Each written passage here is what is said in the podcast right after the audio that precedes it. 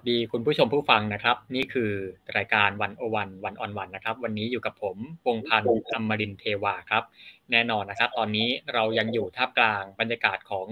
การเลือกตั้งผู้ว่าราชการกรุงเทพมหานครนะครับ ย้ำอีกทีหนึ่งเราจะมีเลือกตั้งกันในวันที่ 22 พฤษภาคมนี้นะครับ อีกไม่ถึง 2 เดือนแล้ว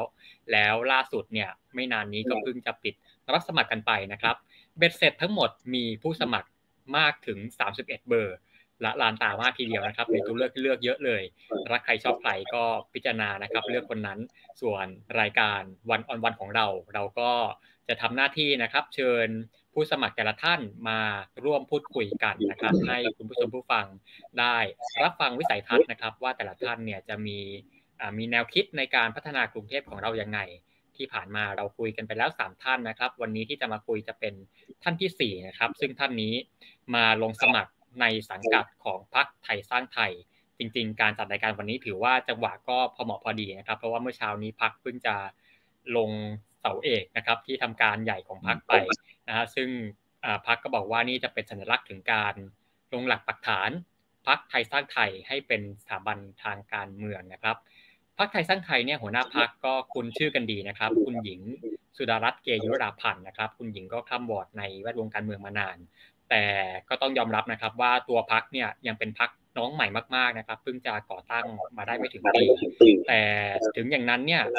พักก็ตัดสินใจลงสู้ศึกใหญ่ในครั้งนี้นะครับ สู้กับผู้สมัครเบอร์ใหญ่อีกหลาย ๆ เบอร์นะครับในศึกเลือกตั้งผู้ว่า ซึ่งครั้งนี้ก็จะถือเป็นศึกเลือกตั้งใหญ่ครั้งแรกของพรรคไทยสร้างไทยนะครับ คือเราก็จะไปคุยกันนะครับว่าพรรคไทยสร้างไทยเนี่ยคิดยังไงนะครับ ไม่ว่าจะเป็น ความคิดที่มีต่อการเมืองกรุงเทพ แล้วก็การเมืองภาพใหญ่เองนะครับพรรคนี้มีความคาดหวังต่อ สนามเลือกตั้งผู้ว่ากรุงเทพครั้งนี้ยังไงนะครับ แล้วก็รวมถึงว่าคนดิเดตของพรรคนี้เนี่ยจะมีวิสัยทัศน์ในการพัฒนากรุงเทพยังไงนะครับ แน่นอนวันนี้เราจะไปคุยกับคนคนนี้นะครับ ซึ่งเป็นคนดิเดตของพรรคไทยสร้างไทย นั่นคือนวากาศตรีสิทธาธิวารีสวัสดีครับ สวัสดีครับ คุณวงพันธ์ครับสวัสดีครับคุณสิทธาครับ คุณสิทธาจริง ต้องพูดอย่างนี้ว่าจริงๆคุณสิทธาเนี่ยห่างหายจากแวดวงการเมืองไปนานมากเลยทีเดียวของผมเสียงขาดหายไปครับ ครับไม่อ่าสักครู่นะครับครับ ครับได้ยินหรือยังครับคุณสิทธาพอเริ่มพูดแล้วเสียงหายไปเลยครับขออีกทีครับ ครับตอนตอนนี้คุณสิทธาได้ยินชัดเจนไหมครับตอนนี้ได้ยินครับ ได้ยินแล้วนะครับ ครับคุณสิทธาคือคุณสิทธาเนี่ยจริง ๆ ถือว่าห่างหายจากหน้าฉากการเมืองไปนานมาก นะครับ ก็ก่อนหน้านี้คุณสิทธาเนี่ยสมัยช่วงปี 44ถึง48 เนี่ยคุณสิทธาก็เป็นสสกรุงเทพนะครับ แล้วก็ช่วงหนึ่งก็ได้ขึ้นเป็นโฆษกสำนักนายกรัฐมนตรีนะครับ แล้วก็หลังจากเกิดรัฐประหารปี 49 อะไรต่างๆ ก็คุณสิทธาก็หายไปจนกระทั่งกลับมาเนี่ยก็คือช่วงประมาณกลางปีที่แล้วที่มีการเปิดตัวพักไทยสร้างไทยนะฮะแล้วก็ล่าสุดก็มาปรากฏว่อนบนหน้าข่าวนะครับในการเป็นคนดิเดตลงสู้ศึกผู้ว่ากรุงเทพมหานคร นะครับถามคุณสิทธาก่อนที่จะไปคุยเรื่องอื่นๆนะฮะคุณสิทธาช่วงที่ผ่านมาเนี่ยที่คุณสิทธาหายไปเป็นสิบสิบปีเนี่ยนะครับ คุณสิทธาหายไปไหนมา แล้วก็อันนี้คำถามแรกแล้วคำถามที่สองเนี่ยอะไรสุดท้ายแล้วเนี่ย อะไรที่ทำให้คุณศิธาตัดสินใจ comeback กลับมาสู่แวดวงการเมืองครับ ครับ ก็เดี๋ยวผมขออนุญาตนิดนึงครับเมื่อกี้ตอนตอนช่วงที่ได้ยินนะครับ ก็มีเสียงขาดหายไปบ้างจะขออนุญาตว่าตอนในส่วนของพรรคไทยสร้างไทยครับ ตอนนี้ เราหัวหน้าพรรคเนี่ยยังเป็นคนที่เข้าไปก่อตั้งพรรคอยู่ก่อนนะครับ แล้วก็เราเข้ามาเนื่องจากว่าการขออนุญาตจัดตั้งพักเนี่ยจะต้องใช้กระบวนการใช้ขั้นตอนมากมายนะครับ ก็มีคนที่เขาจดทะเบียนพักอยู่แล้วเราก็ไปไปใช้แล้วเขาก็ตั้งชื่อว่าเป็นไทยสร้างไทยอยู่แล้วนะครับ เราก็ไม่ได้เปลี่ยนชื่อก็ใช้ตามนั้นเลยนะครับ คุณหญิงสุดารัตน์เข้ามาเนี่ยเนื่องจากว่าสถานการณ์โควิดครับไม่สามารถที่จะจัด ไม่สามารถที่จะจัดประชุมใหญ่ของพรรคได้ ตอนนี้เริ่มจัดได้แล้วนะครับ แล้วเราก็กำลังกำลังจะมีการประชุม ก็คุณหญิงก็เลยมาเป็นประธานพรรคเขาสามารถที่จะตั้งขึ้นได้เลย เพราะว่าไม่ต้องเป็นกรรมการบริหารพรรคนะครับ อันนี้ส่วนที่หนึ่งสองก็คือการเปิดตัวของของเราเนี่ยครับ เพิ่งเปิดเมื่อวันที่ 4 กรกฎาคมที่ผ่านมาครับก็ก็ก็ถูกแล้วนะครับ ก็ก็คือในในในช่วงไม่ไม่ถึงปีที่ผ่านมานี้นะครับ นี่คำถามครับที่บอกว่า 10 ปีหายไปไหนนะครับก็ผมโดน เป็นบ้านเลขที่ร้อยสิบเอ็ดครับ โดนรัฐประหารคิดห้าปีจากวันที่ตัดสิน มีรัฐประหารสี่เก้าแล้วพิจารณาอีกประมาณเกือบเกือบปีนะครับปีห้าศูนย์ก็มีการตัดสินให้ให้ตัดสิทธิ์ให้ยุบพักแล้วก็ตัดสิทธิ์กรรมการบริหารพักผมก็โดนไปด้วยนะครับ ก็โดนตัดสิทธิ์ไปห้าปีนะครับ หลังจากนั้นก็ไม่ได้กลับเข้าการเมืองครับ แต่ตลอดเวลาทั้งช่วงโดนตัดสิทธิ์ไม่ตัดสิทธิ์เนี่ยกฎหมายตัดสิทธิ์เลือกตั้ง แต่ก็ไม่ได้ห้ามที่จะมาช่วยเหลือพรรคการเมืองนะครับ เราก็ ก็ช่วยเหลือตลอดตอนนั้นพอยุบไปก็เป็นพรรคพลังประชาชนนะครับก็เข้ามาช่วยในส่วนพลังประชาชน แต่ว่าไม่ได้สมัครเป็นสมาชิกเพราะว่าโดนตัดสิทธิ์ทางการเมืองนะครับ หลังจากนั้นก็พรรคพลังประชาชนก็โดนยุบไปอีกนะครับ มาตั้งเป็นพรรคเพื่อไทยพอตอนที่เป็นเพื่อไทยเนี่ยผมคืนสิทธิ์แล้วครับพ้นห้าพ้นห้าปีนะครับ ก็มาสมัครเป็นสมาชิกพรรคเพื่อไทย แต่ว่าไม่ได้ทำการเมืองหน้าฉากก็จะช่วยอยู่ข้างหลัง ตลอดระยะเวลาตั้งแต่เป็นสสกรุงเทพมหานครสองสมัยนะครับ ปี 2544 และปี 2548 มาโดนปฏิวัติ 2549 เนี้ยหลังจากนั้นมาไม่ได้มีตำแหน่งหายไปสิบกว่าปี แต่ว่าจะอยู่เบื้องหลังตลอดครับ คือจากประสบการณ์เราก็คือเป็นสสกรุงเทพด้วยนะครับแล้วช่วงที่ผมไปลงพื้นที่ก็จะจะทำงานหนักในพื้นที่ ผมเชื่อผมเป็นสสคนเดียวครับ ที่ลงพื้นที่ในเขตคลองเตยแบบ ถึงลูกถึงคน คือชาวบ้านเดือดร้อนมีปัญหา ผมลงไปร่วมกับชาวบ้าน ตั้งแต่กระบวนการในการที่จะเอาชาวบ้านมานั่ง คุยกันว่าเราจะแก้ไขปัญหานี้ ซึ่งกระบวนการชาวบ้านจะเรียกเป็นการร่วมใจนะครับ หลังจากนั้นก็มาร่วมคิดคือคิดว่าปัญหาที่เกิดขึ้นในชุมชนเราจะแก้ไขอย่างไร แล้วก็ไปจนกระทั่งถึงร่วมทำนะครับ กระบวนการชาวบ้านจะเป็นร่วมใจ ร่วมคิดร่วมทำผมไปช่วยในขั้นตอนต่างๆ แบบนี้นะครับ แล้วก็ทำมาตลอด ถึงขั้นลงไปกินนอนอยู่กับชาวบ้าน ชาวบ้านเดือดร้อนไฟไหม้ไปกินนอนอยู่ในชุมชนครับ กินนอนอยู่เป็นเดือน ไปอาศัยอยู่ในชุมชนนอนใต้ทางด่วนนะครับ เอาเพิงไม้ ไปเอาไม้อัดมาตีเป็นเพลิงไม้แล้วก็นอนอยู่กับชาวบ้าน กลับไปนอนบ้านบ้างเพราะบ้านผมก็อยู่ในคลองเตยอยู่แล้วนะครับกลับไปนอนบ้านบางวันก็มานอนอยู่กับชาวบ้าน แต่ถ้าวันไหนไม่นอนก็อยู่กันจนดึกดื่น เข้าไปตั้งแต่เช้า จะทำงานแบบนี้ครับจนกระทั่งชนะใจชาวคลองเตยนะครับ ได้ได้ได้รับการเลือกตั้ง หลังจากนั้นเนื่องจากประสบการณ์ที่เราสั่งสมเนี่ยครับแล้วก็มาบวกกับการที่ชอบศึกษาชอบคิด และเคยเป็นโฆษกรัฐบาลด้วย ซึ่งจะต้องรู้ระเบียบต่างๆ ของแต่ละกระทรวงรู้ แล้วตอนช่วงที่เป็นก็มีการจัดระเบียบกระทรวงทบวงกรมของประเทศไทยใหม่ทั้งหมดทั้งระบบมาปรับเปลี่ยนเป็น 20 กระทรวงตอนนั้นนะครับ ก็มีส่วนร่วมด้วยเพราะเป็นโฆษกรัฐบาล แล้วก็ขึ้นเป็นรองเลขานายกรองเลขาธิการนายกในในวาระต่อไปนะครับ ก็จะรู้เรื่องพวกนี้อย่างดีพอเป็นโฆษกก็จะต้องรู้ในทุกเรื่องของกระทรวงที่ผ่านเข้าคอรมอจะต้องโฆษกจะต้องเป็นคนที่เข้ามาเข้ามาช่วยดูในรายละเอียด แล้วก็ต้องแถลงข่าวแทนเพราะนั้นจะจะจะรู้ดีก็จึงช่วยอยู่ตลอดมีคนก็จะ ถามเรื่องนู้นถามเรื่องนี้นะครับ ที่กลับมาเนื่องจากคุณหญิงสุดารัตน์ครับ คุณหญิงสุดารัตน์เนี่ยก็มีช่วงที่ช่วยอยู่ในพัก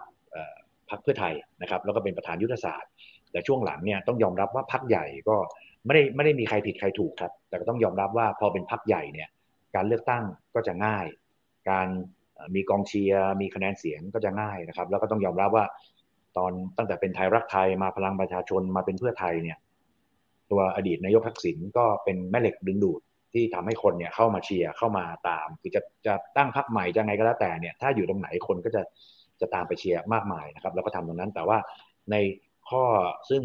ซึ่งอาจจะเป็นข้อข้อเสียของพรรคใหญ่นะครับ ก็คือจะไม่มีความเป็น unity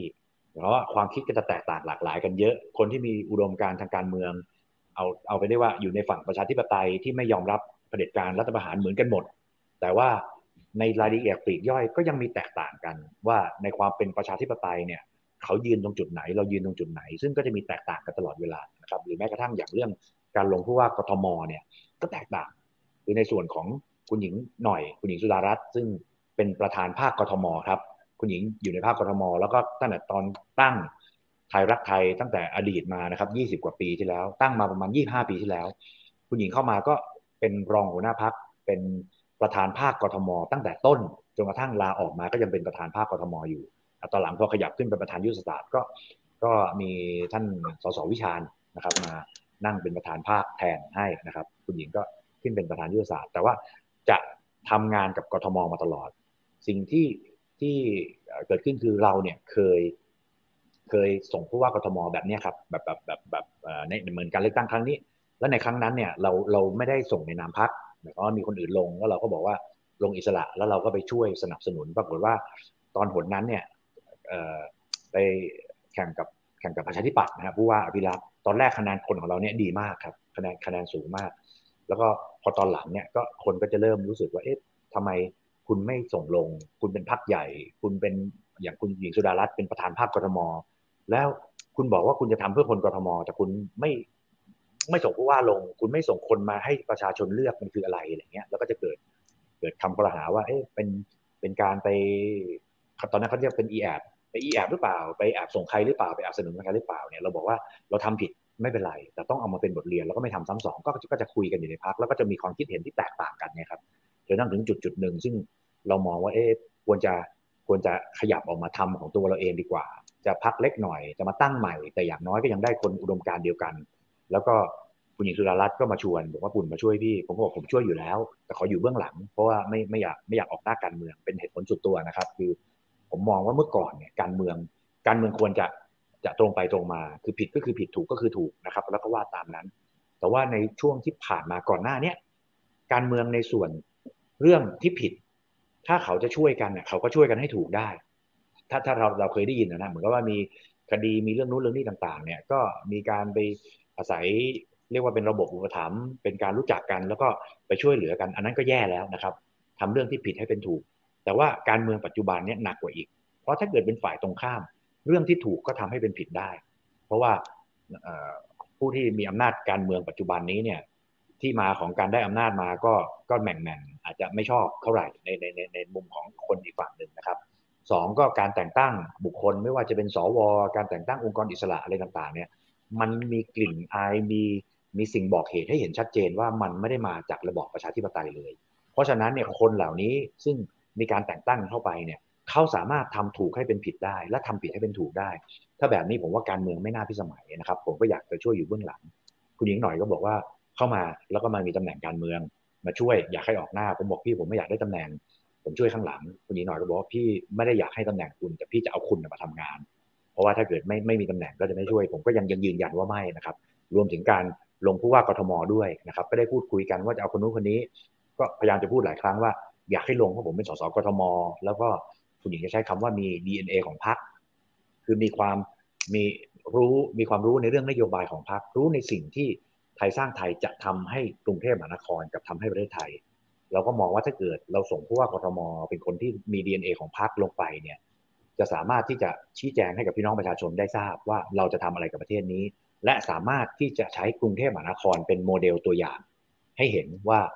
ถ้าเกิดเราได้เข้าไปมีหน้าที่ในการรับผิดชอบประชาชนไว้วางใจเนี่ยเราจะทำอะไรบ้างนะครับ ก็ได้พูดคุยกันกันประมาณหนึ่งเลยครับ ตัวผมเองก็ก็ยังยืนยันอย่างเดิม แล้วก็บอกให้ลองหาคนมาลงอย่างเงี้ยก็ก็ก็พยายามหาอยู่นะครับ คุยกับคนนู้นคนนี้ก็มีคนที่จะมาลง เป็นคนข้างนอก แต่ว่าต้องยอมรับว่าในการเลือกตั้งครั้งนี้ครับ ดูจากโพดูจากความรู้สึกคนดูจากแรงต่างเนี่ยคะแนนของคนที่ที่เป็นตัวเกณฑ์อาจจะหนึ่งสองสามอันดับเนี่ยค่อนข้างที่จะสูงเพราะเปิดตัวกันมานานอยู่แล้ว แล้วก็มีพรรคการเมืองใหญ่ที่ช่วย อย่างเช่นในส่วนของก้าวไกลก็ก็มีผู้สมัคร แล้วก็ได้รับความนิยมในกรุงเทพในระดับสูงด้วยนะครับ ในส่วนประชาธิปัตย์ก็ประมาณหนึ่งนะครับ ในส่วนเพื่อไทยก็อาจจะไม่ได้ส่ง แต่ก็ก็เขาก็ก็แล้วแต่ว่าก็มีอาจจะมีการไปเชียร์ผู้ว่า บางคนอะไรประมาณนี้ ซึ่งโดยคะแนนโดยโพที่เราเห็นเนี่ยครับคนที่เป็นตัวเก่งอันดับหนึ่งอาจจะคะแนนสูงกว่าสองสามบวกกันด้วยซ้ำเพราะฉะนั้นเนี่ยมันมันห่างกันเยอะมากที่เรามาเปิดตัวลงนะครับ แต่เราก็รู้สึกว่าถ้าเกิดเราจะมาทำแล้วก็จะทำการเมืองให้เห็นชัดเจนว่าเราจะทำอะไร เรามีนโยบายอย่างไรที่จะทำเนี่ย เราควรจะเปิดเผยแล้วก็ลงไปเลย จะเป็นพักเล็กก็พักเล็ก ส่งตัวบุคคลที่ ถ้าเกิดเอาคนนอกมาลงแล้วชนะ ก็ถือว่าได้เลยนะครับ แต่ถ้าเกิดลงแล้วแพ้เนี่ยการนำเสนอนโยบายต่างๆของพรรคก็จะก็จะหายไปหมายความว่าจะสู้ในสนามเดียว แต่ถ้าเกิดเราส่งคนที่มี DNA ลงไปเนี่ยนอกจากการสู้เพื่อชนะถ้าชนะก็ใช้โมเดลกรุงเทพมหานครในการนำเสนอได้เลย แต่ถ้าเกิดไม่ชนะอย่างน้อย เราก็ยังอธิบายให้ประชาชนได้ทราบ แล้วก็สามารถที่จะสู้ในสนามเลือกตั้งใหญ่ได้ โดยในคอนเซปต์ของเราเนี่ยครับตอนที่คุณหญิงหน่อยคุณหญิงสุดารัตน์ชวนมาเนี่ย เขาบอกว่าปุ่นตอนนี้การเมืองเนี่ยมันแตกแยก แตกแยกกันเมื่อก่อนเนี่ยแตกแค่ซ้ายขวา อาจจะเป็นเหลืองเป็นแดงนะครับ ปัจจุบันเนี่ยมันไม่ได้แตกแยกแค่ในระนาบเดียวกัน มันเป็นแตกแยกตามช่วงอายุด้วย คือคนรุ่นใหม่กับคนรุ่นผู้ใหญ่ไม่เข้าใจกัน อย่างอย่างผมเนี่ยจะเข้าใจคนรุ่นใหม่นะครับ ผมลูกเล็กครับลูกผมสี่คน คนโตสิบสามขวบกำลังจะสิบสี่คนเล็กก็สามขวบกำลังจะสี่ขวบ ผมกลัวจะสื่อสารกับลูกไม่รู้เรื่อง ผมจะไปเรียนหลักสูตรจะไปทำกิจกรรมกับคนรุ่นใหม่ตลอดเวลาแล้วก็จะศึกษาวิทยาการใหม่ๆ เพราะว่ากลัวจะคุยกับลูกไม่รู้เรื่อง แค่ปัจจุบันเราคุยกับเด็กสิบแปดยี่สิบถ้าไม่เราไม่ปรับตัวให้เข้ากับเขาเนี่ยเราก็คุยเขาไม่รู้เรื่องอย่างที่เห็นอยู่นะครับ เด็กต้องการอย่างงู้นอย่างนี้ ผู้ใหญ่ก็บอกว่าเด็กไม่รู้เรื่อง เด็กก็บอกว่าถ้าอย่างนี้เขาจะย้ายประเทศ ไม่อยู่แล้วประเทศไทย เพราะว่าสมัยเนี้ยเด็กรุ่นใหม่ที่มีความรู้เขาเป็น global citizen ครับเขาสามารถที่ทำงานที่ไหนก็ได้ แล้วเขาก็มองว่าถ้าเกิดประเทศไทยยังไปบล็อกขีดความสามารถเขาอยู่อย่างนี้เนี่ยเข้าไปต่างประเทศ ผู้ใหญ่แทนที่จะปรับตัวและอธิบายให้เด็กเข้าใจ กลับไปไล่บอกว่าคุณไม่รักชาติคุณก็ออกไปเลย มันคนละเรื่องกัน และที่ถูกต้องเนี่ยผู้ใหญ่มีหน้าที่ปรับความเข้าใจกับเด็ก ปลูก mindset ที่ถูกต้องให้เขาเข้าใจว่าสิ่งที่ผ่านมาเนี่ยผู้ใหญ่หรือประเทศนี้เนี่ยได้มีการดำเนินการมาอย่างไรนะครับ และก็ควรที่จะร่วมกันสร้างประเทศไทยที่ดีที่สุดให้กับลูกหลาน ไม่ใช่ว่าพอลูกหลานไม่เข้าใจก็จะไล่ออกนอกประเทศแบบนี้ไม่ได้ ก็เลยมาบอกว่าคุณเรามาช่วยกันทำประเทศไทยที่ดีที่สุด แล้วก็สร้างประเทศไทยที่ดีที่สุดเป็นมรดกให้กับลูกหลาน ผมก็เชื่อครับ แล้วก็โดดเข้ามาช่วย ก็เลยเป็นการก่อตั้งพรรคจนกระทั่งถึงบรรลงผู้ว่ากทมในวันนี้ครับละเอียดเลยครับทั้งหมดนี้ก็คือที่มาที่ไปของการก่อตั้งพรรคไทยสร้างไทยนะครับ อันนี้ขอย้อนไปนิดนึงก่อนหน้านี้คุณสิทธาบอกว่าในในตอนหนึ่งเนี่ยคุณสิทธาบอกว่าการที่ออกมาก่อตั้งพรรคใหม่ เป็นของตัวเองเนี่ยก็คือเนื่องจากว่าอาจจะมีแนวทางบางอย่างที่มันไม่ได้สอดคล้องกับกับพรรคเดิมนะครับ แต่ว่ายังไงก็ตามเนี่ยก็ปฏิเสธไม่ได้ครับว่าคือหลายคนก็มองว่าพรรคไทยสร้างไทยเนี่ยก็ก็ยังยังมีเงาที่อาจจะยังแยกไม่ออกจากพรรคเพื่อไทยเดิมนะฮะรวมถึงแน่นอนในสนามเลือกตั้งผู้ว่าครั้งนี้เนี่ยคือก็จะมีหลายคนที่มองว่าการที่คุณสิทธามาลงเนี่ยอาจจะทับลายคุณชาติชาติหรือเปล่า อาจจะเป็นการตัดคะแนนคุณชาติชาติหรือเปล่าครับตรงนี้คุณก็เลยอยากถามคุณสิทธาครับว่าแล้วตกลงเนี่ยพรรคไทยสร้างไทย โพสิชันตัวเองยังไงในสนามการเมืองครับ แล้วก็จุดเด่นของพรรคที่จะแตกต่างจากพรรคอื่นๆเนี่ยโดยเฉพาะพรรคเพื่อไทยเนี่ยนะครับ จะยังไงให้มันแตกต่างครับ ครับ การการตัดคะแนน ผมว่าคนยิ่งลงเยอะก็ยิ่งตัดคะแนนครับ ถ้ามีแค่สองคน มีแค่สองคนลงแข่งกันเนี่ย คนที่ได้คะแนน 50.01%ก็คือคนชนะใช่ไหมครับ คือมีคะแนนเกินครึ่ง แต่พอมี 3 คนคะแนนเฉลี่ยก็เป็น 33.33 ถ้าเกิดมี 5 คนก็คนละเฉลี่ย20ตอนนี้ 30 กว่าคนครับ เพราะนั้นคะแนนเฉลี่ยของแต่ละคนเนี่ยจะอยู่ที่ประมาณ 3%เท่านั้นเองนะครับ คนที่ชนะอาจจะชนะด้วยคะแนน 30%ก็ได้ และอีก 70%ที่เหลือ แต่ละคนก็ไปเฉลี่ยกันนะครับ แต่คนที่สูงสุดก็อาจจะประมาณสักสามสิบกว่าเปอร์เซ็นต์หรือยี่สิบกว่าเปอร์เซ็นต์เป็นไปได้ ผมคิดว่าการที่มีผู้สมัครเยอะเท่าไหร่ ที่ว่าเป็นการตัดคะแนนเนี่ยครับ ผมถือว่าเป็นสิ่งที่ดีในระบอบประชาธิปไตย เป็นเสน่ห์ เป็นความสง่างาม แล้วก็ เป็นตัวเลือกให้กับพี่น้องประชาชนในการที่จะที่จะเลือกคนที่ตัวเองคิดว่าถูกใจหรือคิดว่าใช่มากที่สุด หรือว่าตรงตามที่ประชาชนต้องการมากที่สุดนะครับตรงนี้เป็นประเด็นว่าการที่มีผู้สมัครลงเยอะหรือว่า หรือว่าจะไปลงเนี่ยมันมันจะไปตัดคะแนนกันยังไง ก็แน่นอนครับ ทุกคนลงก็ตัดคะแนนคนอื่นอยู่แล้วนะครับ แต่ก็ตัดมากตัดน้อยก็ก็แล้วแต่ประชาชนเป็นเป็นผู้พิจารณาครับ ในส่วนที่ต่างกันครับ ในส่วนที่ต่างกันเนี่ย ผมบอกว่าตอนเนี้บางพรรคการเมืองก็จะ จะมีโพสิชันหนึ่งนะครับ อย่างเช่นอาจจะชนอาจจะสู้กับทุกปัญหาไม่ได้ไม่ได้ว่าใครถูกใครผิดนะครับ แล้วก็แต่ละคนก็มีจุดแข็งของตัวเองเป็นข้อดีของตัวเอง แต่บางคนก็อาจจะสู้อาจจะชนนะครับบางอีกฝั่งหนึ่งก็ก็อาจจะคิดไปอีกมุมหนึ่งนะครับ แล้วก็ในการในการเมืองทั้งภาพรวมเนี่ยครับที่ผ่านมาเนี่ยแต่ละคนก็จะยืนในจุดของตัวเอง แล้วก็ไม่คอมเพลมไมซ์แล้วก็อยากที่จะ จะชูในประเด็นที่ตัวเองต้องการ ทั้งๆทที่บางเรื่องที่ต้องการจะชูหรือต้องการจะเอามารณรงค์เพื่อให้ได้คะแนน มันไม่ได้เป็นสิ่งจำเป็นเร่งด่วนที่จะต้องทำในในในประเทศนี้นะครับ อย่างผมเนี่ยและในส่วนของพรรคไทยสร้างไทยครับ จุดแข็งของเราเนี่ยเราบอกว่าปัญหาอันไหนที่เป็นปัญหาจะเป็นเร่งด่วนเนี่ยเราควรจะเอามาทำและปัจจุบันครับถ้าคุณวงพันธ์ย้อนกลับไปนะครับ เราเจอวิกฤตการเมือง วิกฤตการเมืองตั้งแต่ก่อนจะรัฐประหาร หลังจากรัฐประหารแล้วเราก็ได้ทหารเข้ามาบริหารประเทศ ซึ่งทหารที่เข้ามาบริหารประเทศบางคนก็บอกว่าดี บางคนก็บอกว่าไม่ดี ผมก็คือทหารคนหนึ่งนะครับ ผมเชียร์ทหารอยู่แล้วล่ะ แต่ว่าทหารที่เข้ามาสู่ระบอบการเมืองเนี่ยในเมื่อเราเป็นระบอบประชาธิปไตย ผมสนับสนุนระบอบประชาธิปไตยนะครับ ผมไม่สนับสนุนการที่ใช้กำลังอาวุธ ใช้ปืนใช้รถถังในการที่จะเข้าสู่อำนาจไม่ไม่เคยสนับสนุนเลย อันนั้นประเด็นที่หนึ่งสองบอกว่าจะเข้ามาแป๊บเดียว ขอเวลาอีกไม่นาน แต่ก็ลากยาวจนกระทั่งให้คนไปจัดตั้งพรรคแล้วก็มีกลไกที่ฝังไว้ในรัฐธรรมนูญเพื่อจะมาสืบทอดอำนาจของตัวเองอยู่แบบนี้เนี่ย ผมรู้สึกว่ามันเป็นวิถีทางที่ไม่ถูกต้อง บางคนอาจจะบอกว่าดีแล้วเขาเป็นคนดีไปอะไรต่าง อันนั้นก็มันเป็นนามธรรมครับ มันเป็นมุมมองของคน แต่ระบบต้องเป็นระบบ ถ้าเราจะอยู่ในระบอบประชาธิปไตย เราก็ต้องควรทำให้เป็นประชาธิปไตยอย่างแท้จริง ไม่ใช่ว่าไปตั้งสวหรือว่าไปทำอะไรต่างๆ ไปคัดทำตั้งองค์กรอะไรเองอย่างเงี้ยมันไม่ได้ เพราะฉะนั้น จุดแข็งของไทยสร้างไทยคือ เราจะทำการเมืองในมุมที่ไม่ได้ไปเผชิญหน้า สิ่งที่พูดเนี่ยคือจะบอกว่า อันเนี้ยฝั่งที่อาจจะขวาสุดเนี่ยก็ทำไปในมุมขวาสุด แล้วก็ไม่ได้สนใจในกติกา ไม่ได้สนใจในเรื่องเสรีภาพ สิทธิเสรีภาพของประชาชน อีกมุมหนึ่งก็อาจจะเอาสิทธิเสรีภาพ สิทธิเสรีภาพมากซะจนมันเข้ามาเผชิญหน้ากัน แล้วจะเกิดแบบเนี้ยในส่วนของไทยสร้างไทยครับ เรามองว่าการเมืองปัจจุบันเนี่ย เอาแค่ วิกฤตการเมืองที่ผ่านมานะครับ มาเจอวิกฤตเศรษฐกิจ มาเจอวิกฤตของการบริหารงานของของรัฐบาลในช่วงที่ผ่านมา แล้วมาซ้ำด้วยวิกฤตโควิด กับวิกฤตเศรษฐกิจของโลกทั้งหมดที่ไปกับโควิดทั้งหมดเนี่ยเราแทบจะไม่ต้องแก้อย่างอื่นแล้วครับ ลงไปถามพี่น้องประชาชนเมื่อก่อน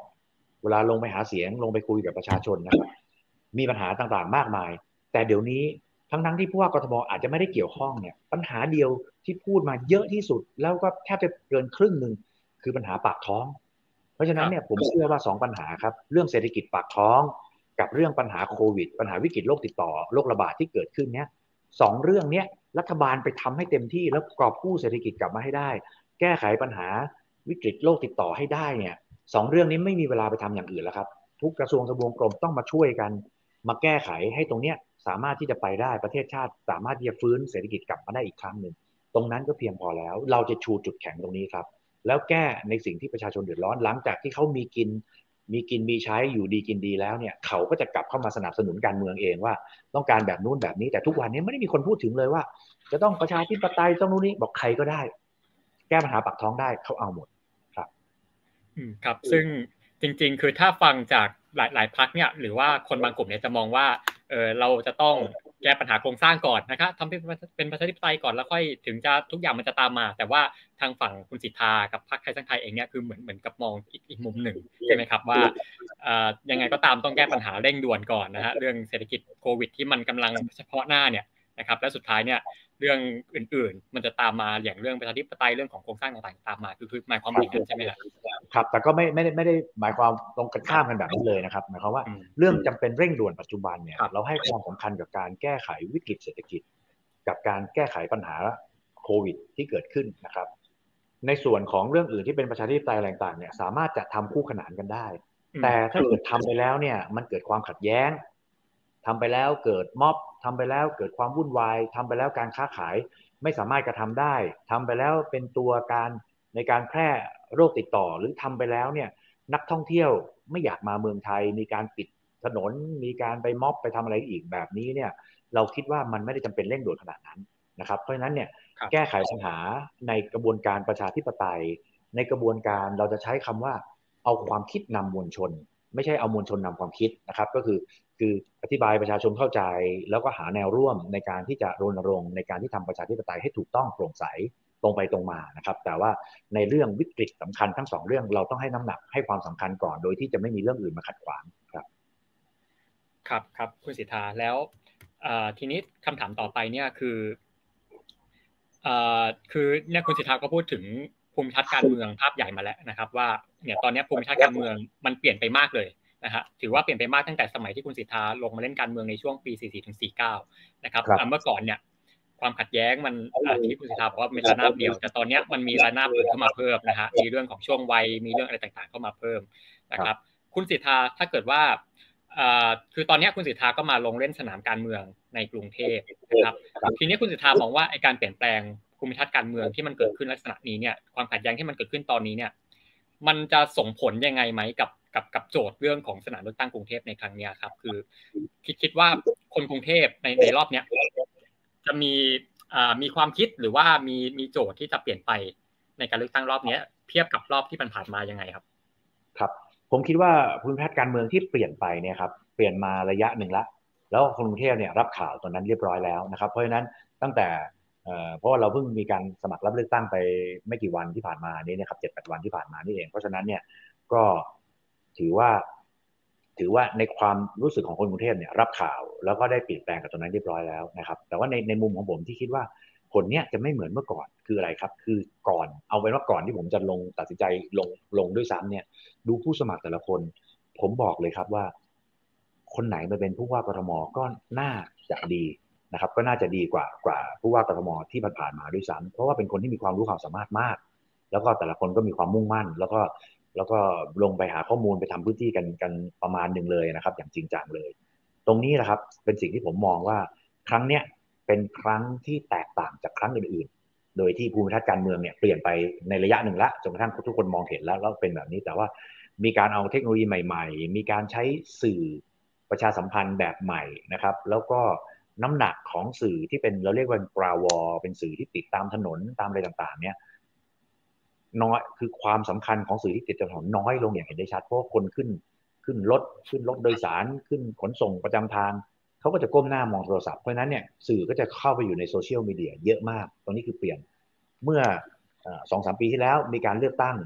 สสนะครับเลือกเลือกเลือกตั้งสสในครั้งที่แล้ว กับครั้งนี้เนี่ยห่างกันแค่สองสามปี แต่ว่าความแตกต่างของสื่อก็ต่างกัน เยอะเยอะเยอะพอสมควรเลยนะครับ เพราะฉะนั้นเนี่ยผมมองว่าจากตัวผู้สมัครเองที่มีขีดความสามารถลงมาแข่งขันกันเยอะ แล้วก็จากสื่อที่ที่เปลี่ยนรูปแบบเข้าไปอยู่ทางออนไลน์เป็นสื่อดิจิตอลกันแทบทั้งหมดเนี่ย ตรงเนี้ยเป็นตัวที่ทำให้การเลือกตั้งครั้งนี้แปรเปลี่ยนไปแต่แปรเปลี่ยนไปในทางที่ดีที่คนจะรับรู้ข่าวสารได้มากมายขึ้นนะครับ การดีเบต การออกมาให้ให้ความความความคิด มาเสนอหน้าความคิดกับพี่น้องประชาชน solution ในการแก้ไขปัญหาก็สามารถทำกันได้หลากหลายมากยิ่งขึ้น เพราะฉะนั้นเนี่ยในระยะเวลาสองเดือนอาจจะนำเสนออะไรต่างๆ ได้มากกว่าเมื่อก่อนที่นำเสนอกันมาเป็นเดือนๆเป็นเป็นปีๆเลยด้วยซ้ำครับ ครับครับคุณสิทธาแล้วอย่างตอนเนี้ยคือเราจะเห็นการเคลื่อนไหวของคนรุ่นใหม่ที่ที่แอคทีฟมากนะครับในในในในภูมิทัศน์การเมืองตอนนี้เนี่ย คิดว่า คุณสิทธาอ่านคนรุ่นใหม่ในกรุงเทพยังไงครับ ถ้าเกิดว่าจะเอาชนะใจคนรุ่นใหม่ในในกรุงเทพเนี่ยคิดคิดว่าจะต้องยังไงครับ คือ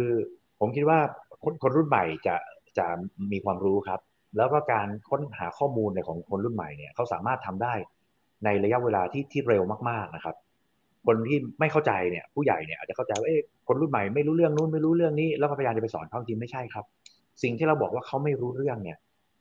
เขาสามารถที่จะหาได้ภายในเวลา 3 นาที 5 นาที 10 นาที หรือครึ่งชั่วโมงก็สามารถจะรู้ทะลุปลุกโปร่งได้ แต่หลาย ๆ เรื่องที่คนรุ่นใหม่เขามีความรู้และเขาสนใจเนี่ย คนที่เป็นผู้ใหญ่จะต้องเข้าไปดูครับ อย่างเช่น ปัจจุบันเนี่ยเรายังรัฐบาลปัจจุบันนะครับ หรือผู้ใหญ่ปัจจุบันเนี่ยยังมองเศรษฐกิจของเราเนี่ยเป็นเศรษฐกิจแบบเดิม แต่คนรุ่นใหม่เนี่ยเขามองเป็นเศรษฐกิจดิจิตอลกันหมดแล้วครับเขาไม่ได้มองว่าจะต้องมาทำบริษัทใหญ่โต จะต้อง มีการลงทุนในการทำทำระบบของตัวเองในการตรวจสอบอะไรมากมายเขาไม่ใช่ เขาไปใช้แอปพลิเคชัน ไปใช้ระบบต่างซึ่งสมมติระบบหนึ่งบริษัทต้องการทำให้ดีเลยเนี่ยเขียนออกมาเนี่ยอาจจะใช้เงินลงทุน 10 ล้าน 20 ล้าน ในการเขียนระบบขึ้นมาระบบหนึ่งเพื่อมาใช้ในองค์กร คนรุ่นใหม่เขาใช้ระบบผ่านแอปพลิเคชัน ซึ่งแอปพลิเคชันที่เขาทำเนี่ยมันไม่ใช่สิบยี่สิบล้าน อาจจะร้อยสองร้อยล้านหรือเป็นพันล้านก็ได้ แล้วเขาใช้กับคนทั่วโลก คนที่เขาไปใช้เข้าไป subscribe อาจจะ ลงทุนเดือนหนึ่งแค่หลักร้อยบาท หลักพันบาท แต่สามารถจะไปใช้อุปกรณ์ที่มีศักยภาพสูงกว่ากันเยอะแยะไปหมดนะครับ ในเรื่องการลงทุนเรื่องการตัดสินใจในการที่ทำงานอะไรต่างๆ คนรุ่นเก่าเนี่ยหาเงินไม่ได้ง่ายเหมือนคนรุ่นใหม่ครับ คนรุ่นเก่าหนึ่งคือทำงานหาเงินสองเอาเงินมาฝากธนาคารหรืออาจจะซื้อสินทรัพย์อย่างอื่นนะครับ การฝากธนาคารดอกเบี้ยกันนิดเดียว คนรุ่นใหม่บอกว่าเข้าไปลงทุนในสินทรัพย์ดิจิทัล ซึ่งคนรุ่นเก่าก็จะบอกว่ามันเสี่ยง มันหวือหวา มันเหมือนเหมือนการเหมือนฟองสบู่เหมือนแชร์ลูกโซ่จริงมันไม่ใช่ มันเป็นระบบที่เสถียรมากที่สุด แต่ว่าความหวือหวาหรือการสวิงของมันเนี่ยมันมาจากการเก็งกำไรของคนเท่านั้นเองนะครับ แต่ในที่สุดแล้วเนี่ยมันก็จะปรับเข้ามามาอยู่ในค่ามีนอันหนึ่งซึ่งซึ่งจะตอบตอบสนองราคาปกติของเขานะครับ แล้วก็การลงทุนของคนรุ่นใหม่ ในตลาดเงินรุ่นใหม่ มันมันแยกเป็น d e f าแยกเป็น Nano Finance แยกเป็นต่างๆ ซึ่ง ถ้าคนไม่เข้าไปศึกษาจริงๆเนี่ยจะไม่เข้าใจนะครับ ถ้าเกิดผู้ว่าหรือนักการเมืองหรือใครที่จะมาขอคะแนนเสียงจากคนรุ่นใหม่ แล้วไม่เข้าใจในจุดต่างๆ เหล่านี้เนี่ยไม่สามารถทำได้เลยนะครับ ซึ่งตอนนี้ผมอยู่ในเฟสซึ่งจะพูดสื่อสารกับกับผู้ใหญ่ และในส่วนของเด็กเนี่ยข้อมูลเราเตรียมครับ แล้วเราก็จะบอกว่าสิ่งที่เราจะทำให้กับกทม เรามองว่ากทมเนี่ยต้องเป็นเมืองที่ต้อนรับแล้วก็ friendly กับเศรษฐกิจดิจิทัล เป็นอย่างยิ่งนะครับ ไม่ว่าในเรื่องของการใช้คริปโต หรือว่าในเรื่องที่เป็นประเด็นถกเถียงกันในกลุ่มกลุ่มคนรุ่นใหม่ที่ที่เข้าไปซื้อขายเหรียญนะครับ ซื้อขายคริปโตกันเนี่ยแล้วก็มีการบอกว่าจะคิดภาษีโดยตอนแรกเนี่ยออกมาสุดโต่งเลย คือตัวที่กำไรเนี่ยต้องเสียภาษี ส่วนที่ขาดทุนไม่ต้องเสียภาษี ซึ่งในทางปฏิบัติมันเป็นไปไม่ได้ แล้วปรากฏว่าสิ่งที่คุณคิดสิ่งที่คุณทำอะครับ เด็กในเมืองไทยซึ่งทำสตาร์ทอัพมา แล้วก็สามารถที่จะเป็นยูนิคอนของโลกได้ ในเมืองไทยเขาบอกว่ามีสามเจ้า แต่จริงเจ้าหนึ่งก็คือเป็นบริษัทลูกของบริษัทใหญ่ แล้วก็บริษัทใหญ่บริษัทแม่ของตัวเองเนี่ยใส่เงินเข้ามาครับจะมีอยู่แค่ 2 บริษัทที่ที่ทำแล้วก็เป็นบริษัทภายนอกเนี่ยลงมาลงทุน อันนึงก็เป็นบริษัทเกี่ยวกับการขนส่งนะครับ อีกอันก็เป็นเป็นบริษัทเกี่ยวกับของบิตคัพนะเป็นบริษัทที่ที่เข้ามาทำเกี่ยวกับเทรดคริปโตการที่เป็น exchange การที่ผู้ใหญ่ไปออกนโยบายคลุมเครือแบบนี้แล้วประกาศไปเนี่ยผมบอกเลยว่า พอทำอย่างเงี้ยผมเชื่อว่าตัวเลขของเขาที่หายไปนะครับ คนที่ไปอุดหนุนเขาที่เป็นยูนิคอนรายที่สองของเมืองไทยเนี่ย รายได้หายไปเกินครึ่ง จากการที่ผู้ใหญ่เนี่ยทำอะไรโดยที่ไม่มีหลักเกณฑ์แล้วไปประกาศกฎเกณฑ์แบบนี้พอตอนหลังจะมากลับลำแล้วก็บอกว่าอ่าเสียเฉพาะตรงนี้ตรงนี้เนี่ยมันไม่ทันแล้วครับเขากระเด็นไปหมดไปใช้ไปใช้ exchange เมืองนอก ซึ่งสามารถจะ register ได้เร็ว สามารถ KYC ได้อย่างเร็วแล้วก็ไปหมด ผมคิดว่าตรงนี้เนี่ยถ้าเกิดยังไม่เข้าใจคนรุ่นใหม่อยู่ไม่มีทางได้คะแนนนะครับตัวผมเองผมเข้าใจ แล้วผมก็รู้ว่าจะต้องทำกทมยังไงให้ให้มีความเป็นเมืองเมืองหลวงของประเทศไทยที่เฟรนลี่กับเศรษฐกิจดิจิทัลแล้วจะทำไงให้คนทั้งโลกเนี่ยอยากจะมา work from here มาทำงานในประเทศไทยนะครับ สามารถที่จะมานั่งมีมีคอมพิวเตอร์ตัวหนึ่งมานั่งทำงานในเมืองไทยทำแอปพลิเคชันของตัวเอง ส่งขายไปทั่วโลก มีคนออนไลน์เข้ามา สามารถจ่ายเงิน ผ่านระบบคริปโตได้นะครับในงานที่จะมาทำเขามาทำงานที่เมืองไทยย้ายจากสิงคโปร์เมื่อก่อนเนี่ยคริปโตเนี่ยเออขอโทษสิงคโปร์เนี่ยเป็นเออเป็น crypto friendly city นะครับเดี๋ยวนี้เนี่ยดูไบเอามั่งดูไบไม่ได้มีทรัพยากรธรรมชาติไม่ได้มีความน่าอยู่เลยนะครับทุกอย่าง man-made หมดทะเลก็เทียมทะเลเทียมก็แทบเล่นไม่ได้ บ้านเราเนี่ยมาทำงานในบ้านเราเนี่ยแถมทะเลแถมภูเขา แถมสตรีทฟู้ดแถม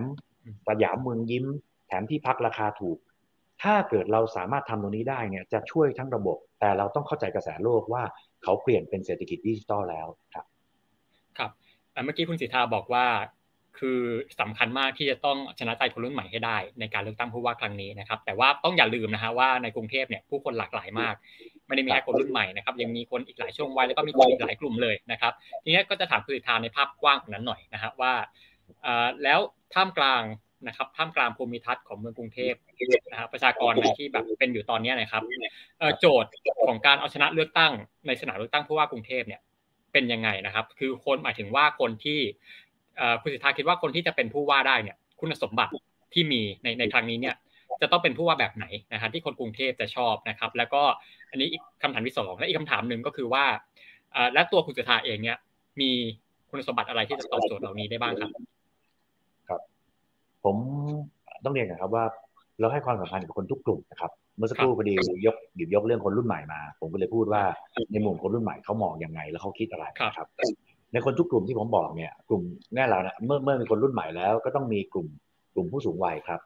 ในในในแนวทางของเราเนี่ย ในกลุ่มผู้สูงวัยเนี่ย เรามีนโยบายของพรรคที่เข้าไปทำอยู่แล้วนะครับ ก็คือนโยบายบำนาญประชาชนบำนาญประชาชนเนี่ย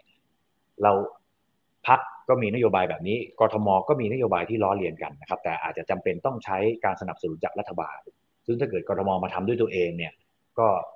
เดี๋ยวต้องเข้าไปดูครับว่าสามารถที่จะทำได้อย่างไรบ้าง เพราะว่าอาจจะไม่สามารถทำได้ full scale เหมือนในระดับรัฐบาล แต่การที่ทำบำนาญประชาชนเนี่ยครับในคอนเซ็ปต์ของเราคือ เราบอกว่าเป็นการสร้างความมั่นคงให้ผู้สูงวัยและสร้างความอุ่นใจให้กับลูกหลาน เนื่องจากว่าลูกหลานที่อยู่กับบ้าน ขอโทษครับลูกหลานที่ออกไปทำงานนอกบ้าน แล้วมีพ่อแม่มีผู้สูงอายุมีพ่อแก่แม่แก่อยู่ที่บ้านเนี่ยเขาไม่สามารถดูแลได้เนี่ยถ้ารัฐบาลยื่นมือเข้าไปช่วยเหลือในการดูแล ก็หรือกรทมเข้าไปยื่นมือช่วยยื่นมือช่วยเหลือในการดูแลเนี่ยก็สามารถที่จะที่จะทำให้เขาไปทำงานอย่างสบายใจได้ แล้วคนแก่ก็มีความมั่นคงว่าตัวเองเนี่ยมีมีคนที่ดูแลในขณะที่ลูกออกไปทำงานนะครับ ในส่วนของกลุ่มอื่นๆครับ เช่น กลุ่มเด็กกลุ่มนักเรียนในกรทมเกี่ยวพันกับทุกเรื่องครับเกี่ยวพันกับปัญหาปากท้องเกี่ยวพันกับอะไรหมด เพราะว่า ปัจจุบันถ้าพ่อแม่ พ่อแม่นะครับสองคนมีลูกเกิดมาสองคน แล้วไม่มีผู้ใหญ่ไม่มีคุณตาคุณยายช่วยเลี้ยงเนี่ย ถึงเวลาหนึ่งคนก็ต้องออกจากงานมาดูแลลูกนะครับ แล้วให้ความสำคัญกับผู้หญิงกับเด็กนะครับ ผู้หญิงที่ออกมาดูแลลูก ก็เป็นความจำเป็นครับ เราถือว่าผู้หญิงหน้าที่รับผิดชอบสูงสุดของผู้หญิงเนี่ยคือการสร้างเด็กเพื่อจะเป็นผู้ใหญ่ที่ดีในอนาคต เป็นผู้ใหญ่ที่มีคุณภาพในอนาคต ในเพราะฉะนั้นเนี่ยการที่ผู้หญิงต้องออกจากบ้าน หมายว่าไม่ไม่ต้องทำงานบ้านมาดูแลลูกเนี่ยเขามีความจำเป็น แต่ว่างานหรือผลรายได้ของที่บ้านเนี่ยก็หายไปแล้วครึ่งหนึ่งเพราะว่าคนทำงานหายไปครึ่งหนึ่งนะครับ เราจะต้องมีศูนย์เด็กมีโรงเรียนตั้งแต่แรกเริ่มปฐมวัยก็ได้ก่อนถึงปฐมวัยครับศูนย์ดูแลเด็กเล็กในชุมชนที่จะสามารถให้ผู้ปกครองเนี่ยไว้วางใจได้ว่าลูกหลานเข้ามาอยู่เนี่ยจะปลอดภัยเหมือนเขาดูแลเอง แล้วก็ได้รับความรู้แล้วก็มีโภชการโภชนาการที่ถูกต้อง ตรงนี้ผู้ว่ากทมต้องเข้าไปดู ในในทุก ๆ เรื่องนะครับ ในเรื่องการศึกษาเด็ก ทุกคนก็จะบอกว่า ความเป็นเลิศทางด้านการศึกษา นักการเมืองทั้งระดับชาติทั้งระดับท้องถิ่นก็บอกว่าเราต้องมีความเป็นเลิศทางด้านการศึกษา แต่เราลืมไปว่าความเป็นเลิศทางด้านการศึกษาเนี่ยมันพ่วงด้วยความเหลื่อมล้ำทางการศึกษานะครับ เพราะฉะนั้นก่อนที่จะไปถึงสเต็ปในความเป็นเลิศทางด้านการศึกษาเนี่ยเราต้องมาดูก่อนว่าทำไมโรงเรียนกทมถึงด้อยกว่าโรงเรียนรัฐบาลอื่น ทำไมโรงเรียนรัฐบาลถึงด้อยกว่าโรงเรียนเอกชน และทำไมโรงเรียนเอกชนถึงด้อยกว่าโรงเรียนอินเตอร์ มันเป็นสเต็ปแบบนี้กันทั้งหมดนะครับ เพราะฉะนั้นเราต้องมาดูว่าการเรียนการสอนของบ้านเราเนี่ยเราสอนไม่ได้นับเรื่องภาษาอย่างเดียวนะครับ เอาเรื่องวิชาการในการเรียนการสอน ต่างประเทศเนี่ยเขาสอนเด็กให้ไปทำงานในอนาคตครับ ไปแข่งขันในอนาคต สอนเด็กให้รู้จักการใช้ AI รู้จักการใช้ Machine โดยทำให้ AI เนี่ย เป็น human augmented ก็คือเป็นผู้ช่วยในการประกอบอาชีพให้กับมนุษย์ ของไทยไม่ใช่ครับ เราสอนเด็กให้ท่องจำให้ท่องอาขยานให้ท่องสูตรคูณ ท่องสูตรคูณก็ไปแข่งกับคอมพิวเตอร์ไปแข่งกับเครื่องคิดเลขนะครับ ท่องอาขยานก็ไปแข่งกับอินเทอร์เน็ต ซึ่งเราไม่มีทางชนะ เราต้องสอนเด็กให้รู้จักค้นคว้าข้อมูลต่างๆ จากอินเทอร์เน็ต เหมือนกับที่โรงเรียนอินเตอร์ทำสอนเด็กให้รู้จักการอธิบาย รู้จักการแบบเด็กโรงเรียนอินเตอร์เนี่ยอายุสิบขวบ เขาสอนแล้วครับ คุณต้องทำคลิปสั้นๆให้ได้ คุณต้องทำคลิปไปทำสลัดทำนู่นทำนี่มาบอก ingredient ทำต่างๆ ซึ่งในอนาคตเนี่ยเศรษฐกิจมันเข้าไปอยู่ในในในออนไลน์หมดละไปอยู่ในดิจิตอลหมดเนี่ยทุกคนที่ทำตรงนี้เป็นเนี่ยสามารถไปแข่งขันได้ โรงเรียนไทยสอนเด็กให้ไปสอบเข้าโรงเรียนดี ๆ ได้ เพื่อไปเข้ามหาวิทยาลัยดี ๆ ได้ แล้วก็ไปตกงานในอนาคต เพราะว่าวิชาการเรียนการสอนของเราให้ไปแข่งกับ AI ไปแข่งกับแมชชีนนะครับเราไม่ควรจะไปแข่งตรงนั้น เราควรจะสอนให้เด็กไปรู้จักใช้พวกนี้นะครับเพราะฉะนั้น ผมก่อนที่จะเป็นความเป็นเลิศทางด้านการศึกษา ผมจะทำให้โรงเรียนกรทมได้มีมาตรฐาน เช่นเดียวกับโรงเรียนอื่นๆ เช่นเดียวกับโรงเรียนรัฐบาล เช่นเดียวกับโรงเรียนราษฎรนะครับ และจะทำให้โรงเรียนกรทมที่ใกล้บ้าน เป็นโรงเรียนที่ดีที่สุด คือทุกคนเมื่อทุกโรงเรียนมีมีคุณภาพเหมือนกันหมดเนี่ยไม่มีใครส่งลูกไปเรียนไกลๆบ้านเขาจะเลือกว่าโรงเรียนที่ใกล้บ้านคือโรงเรียนที่ดีที่สุดนะครับ เราจะลดปัญหารถติดได้ เด็กเราไม่ต้องไปโตในรถ ไม่ต้องไปขับถ่ายในรถ แล้วก็ไม่ต้องไปกินข้าวในรถนะครับ ก็สามารถที่จะออกไปวิ่งเล่นแล้วก็เรียนโรงเรียนใกล้บ้านได้เหมือนกับโรงเรียนตามต่างประเทศ ตรงนี้ก็จะเป็นกลุ่มเด็กที่เรามองว่าเราจะสนับสนุนผู้ปกครอง แล้วเราก็จะสนับสนุนนะครับ อีกกลุ่มหนึ่งสุดท้ายที่จะเป็นกลุ่มใหญ่ๆ ก็คือกลุ่มพ่อค้าแม่ขาย กลุ่มนัก ที่พ่อค้าแม่ขายที่เล็กกว่าธุรกิจระดับ SME ครับเล็กกว่า small เล็กกว่า medium enterprise เป็น nano SME นะครับในส่วน nano SME เนี่ยอาจจะรวมถึงหาบเร่แผงลอย รวมถึงห้องแถวเล็กๆ ที่อาจจะขาดเงินทุนในการที่จะทำไปซื้อวัตถุดิบมาประกอบอาชีพนะครับ เราจะมีเงินที่สนับสนุนโดยเราเรียกว่าเป็นกองทุนเครดิตประชาชนครับเรามองว่าประชาชนทุกคนมีเครดิตของตัวเองนะครับ เป็นเครดิตที่เขามีอยู่ในชุมชน เป็นเครดิตที่ในชุมชนรู้ว่า บ้านเพื่อนบ้านหลังนี้ ใช้เงินสุรุ่ยสุร่ายหลังนี้เล่นการพนันหลังนี้กินเหล้าเมายาหลังนี้เกี่ยวข้องกับยาเสพติด เขาจะมีคณะกรรมการของเขาเอง แล้วก็ดูแลเงินกู้กทมทำหน้าที่เป็นตัวกลาง แล้วก็จะประสานกับบริษัทภายนอกครับ ซึ่งเขาไป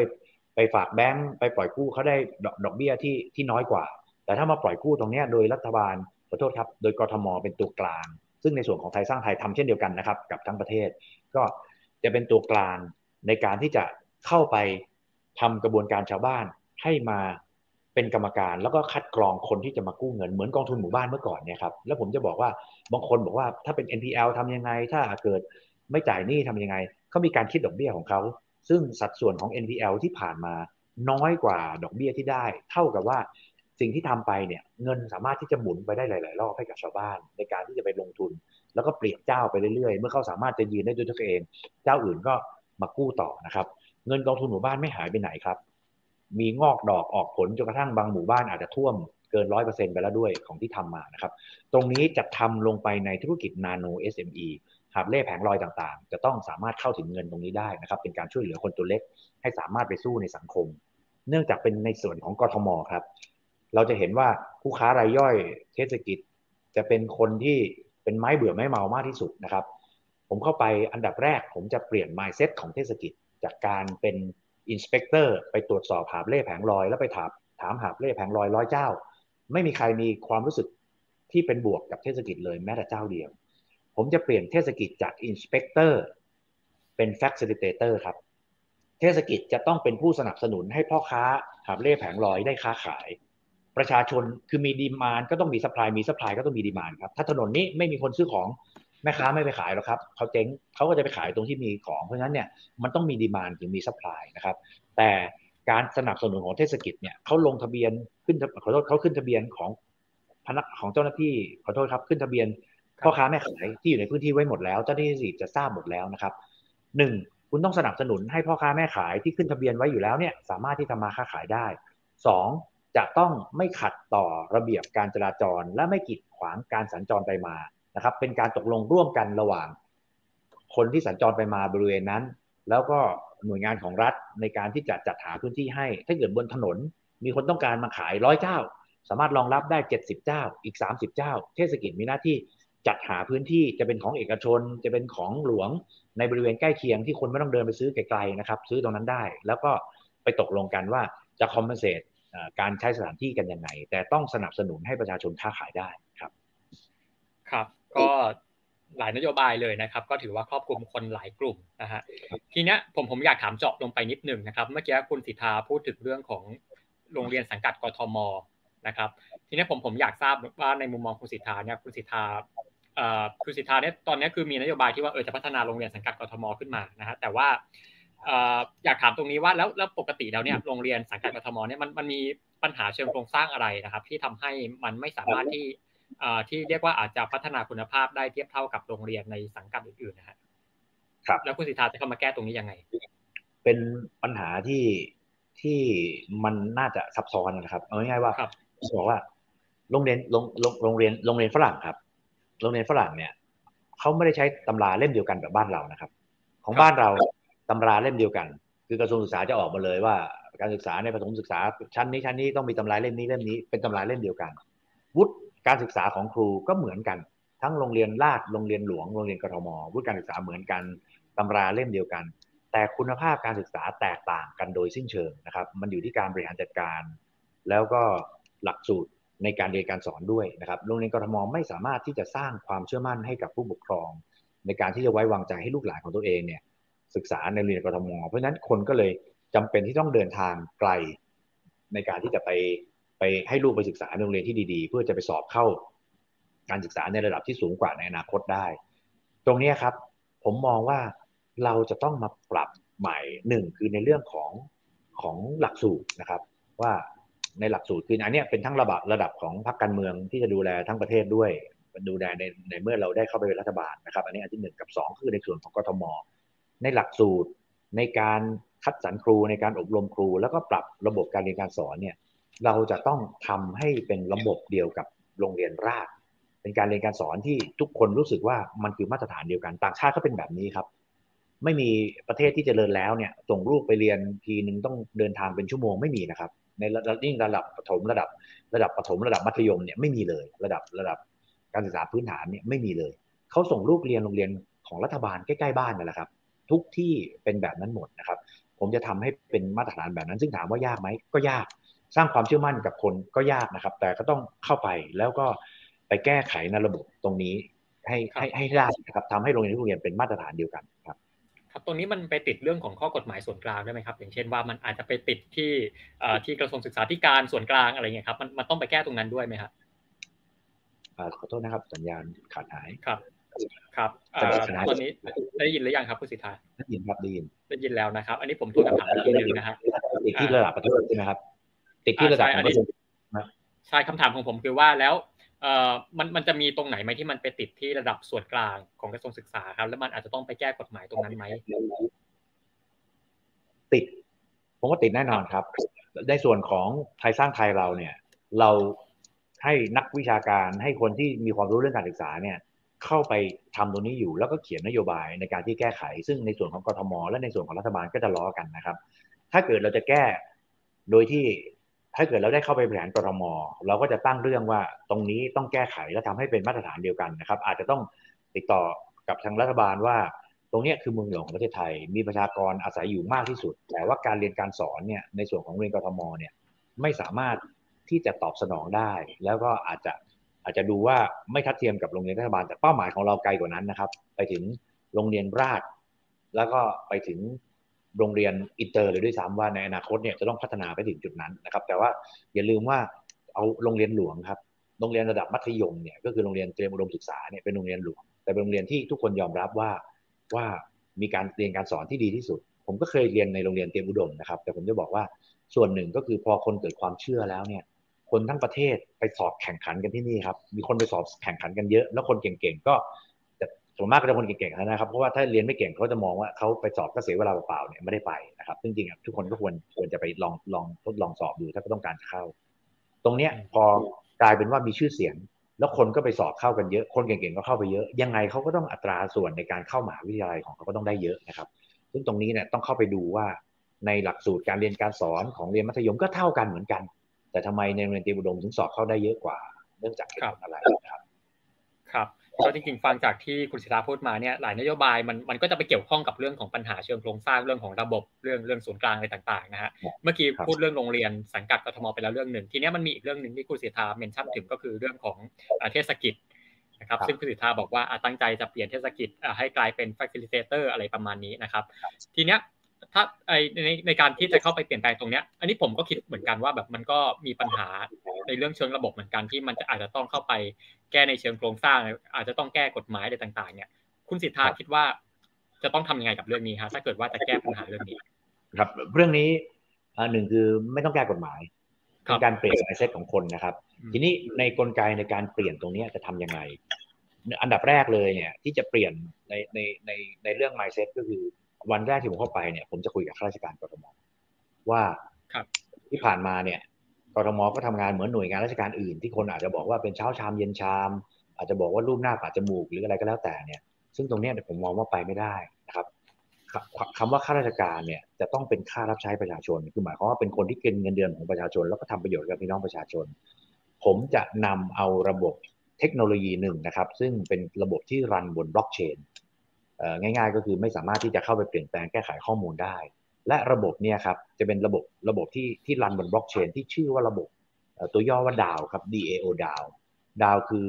Decentralized Autonomous Organization คือองค์กรที่มีการกระจายอำนาจให้กับให้กับประชาชนนะครับอย่างอัตโนมัติโดยที่ไม่สามารถจะไปแก้ไขข้อมูลได้ เพราะว่าเป็นเป็นระบบบล็อกเชนระบบดาวเนี่ยครับจะช่วยหลักๆใน2อสเรื่อง เรื่องแรกก็คือการใช้งบประมาณของภาครัฐ ระบบดาวจะเข้าไปดูแบบว่าระบบดาวเนี่ยจะให้คนทั่วไปเนี่ยสามารถที่จะเข้าไปดู แล้วก็เข้าไปวิพากษ์วิจารณ์เข้าไปโหวตเลือกได้ว่า คือตัวบุคคลต้องทำ KYC นะครับทำตัวอาการยืนยันตัวตน แล้วระบบก็จะรู้เลยว่าคนนี้อยู่ในพื้นที่นี้ในในในเชิงพื้นที่ คนนี้อยู่ในเขตนี้มี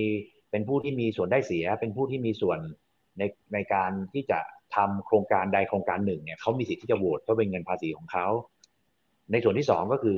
บุคคลที่เกี่ยวพันเช่น บางคนเกี่ยวพันในเรื่องการศึกษา บางคนเกี่ยวพันในเรื่องสิทธิสตรี บางคนเป็น NGO ที่รณรงค์เรื่องสิ่งแวดล้อม คนเหล่านี้เนี่ยก็จะเข้าระบบดาวเมื่อกี้แนวราบ อันนี้เป็นแนวตั้ง เข้าไปในตามความถนัดของตัวเองนะครับ เข้าไป และทุกคนก็จะมีสิทธิ์ที่จะไป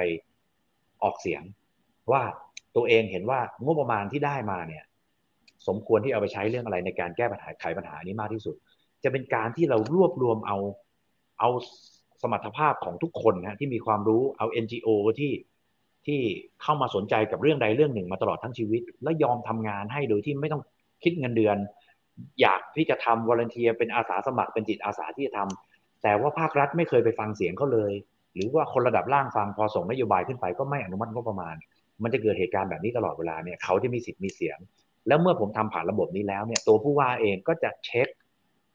การใช้งบประมาณผ่านระบบนี้ด้วยนะครับ เอากลับเข้ามาทำใน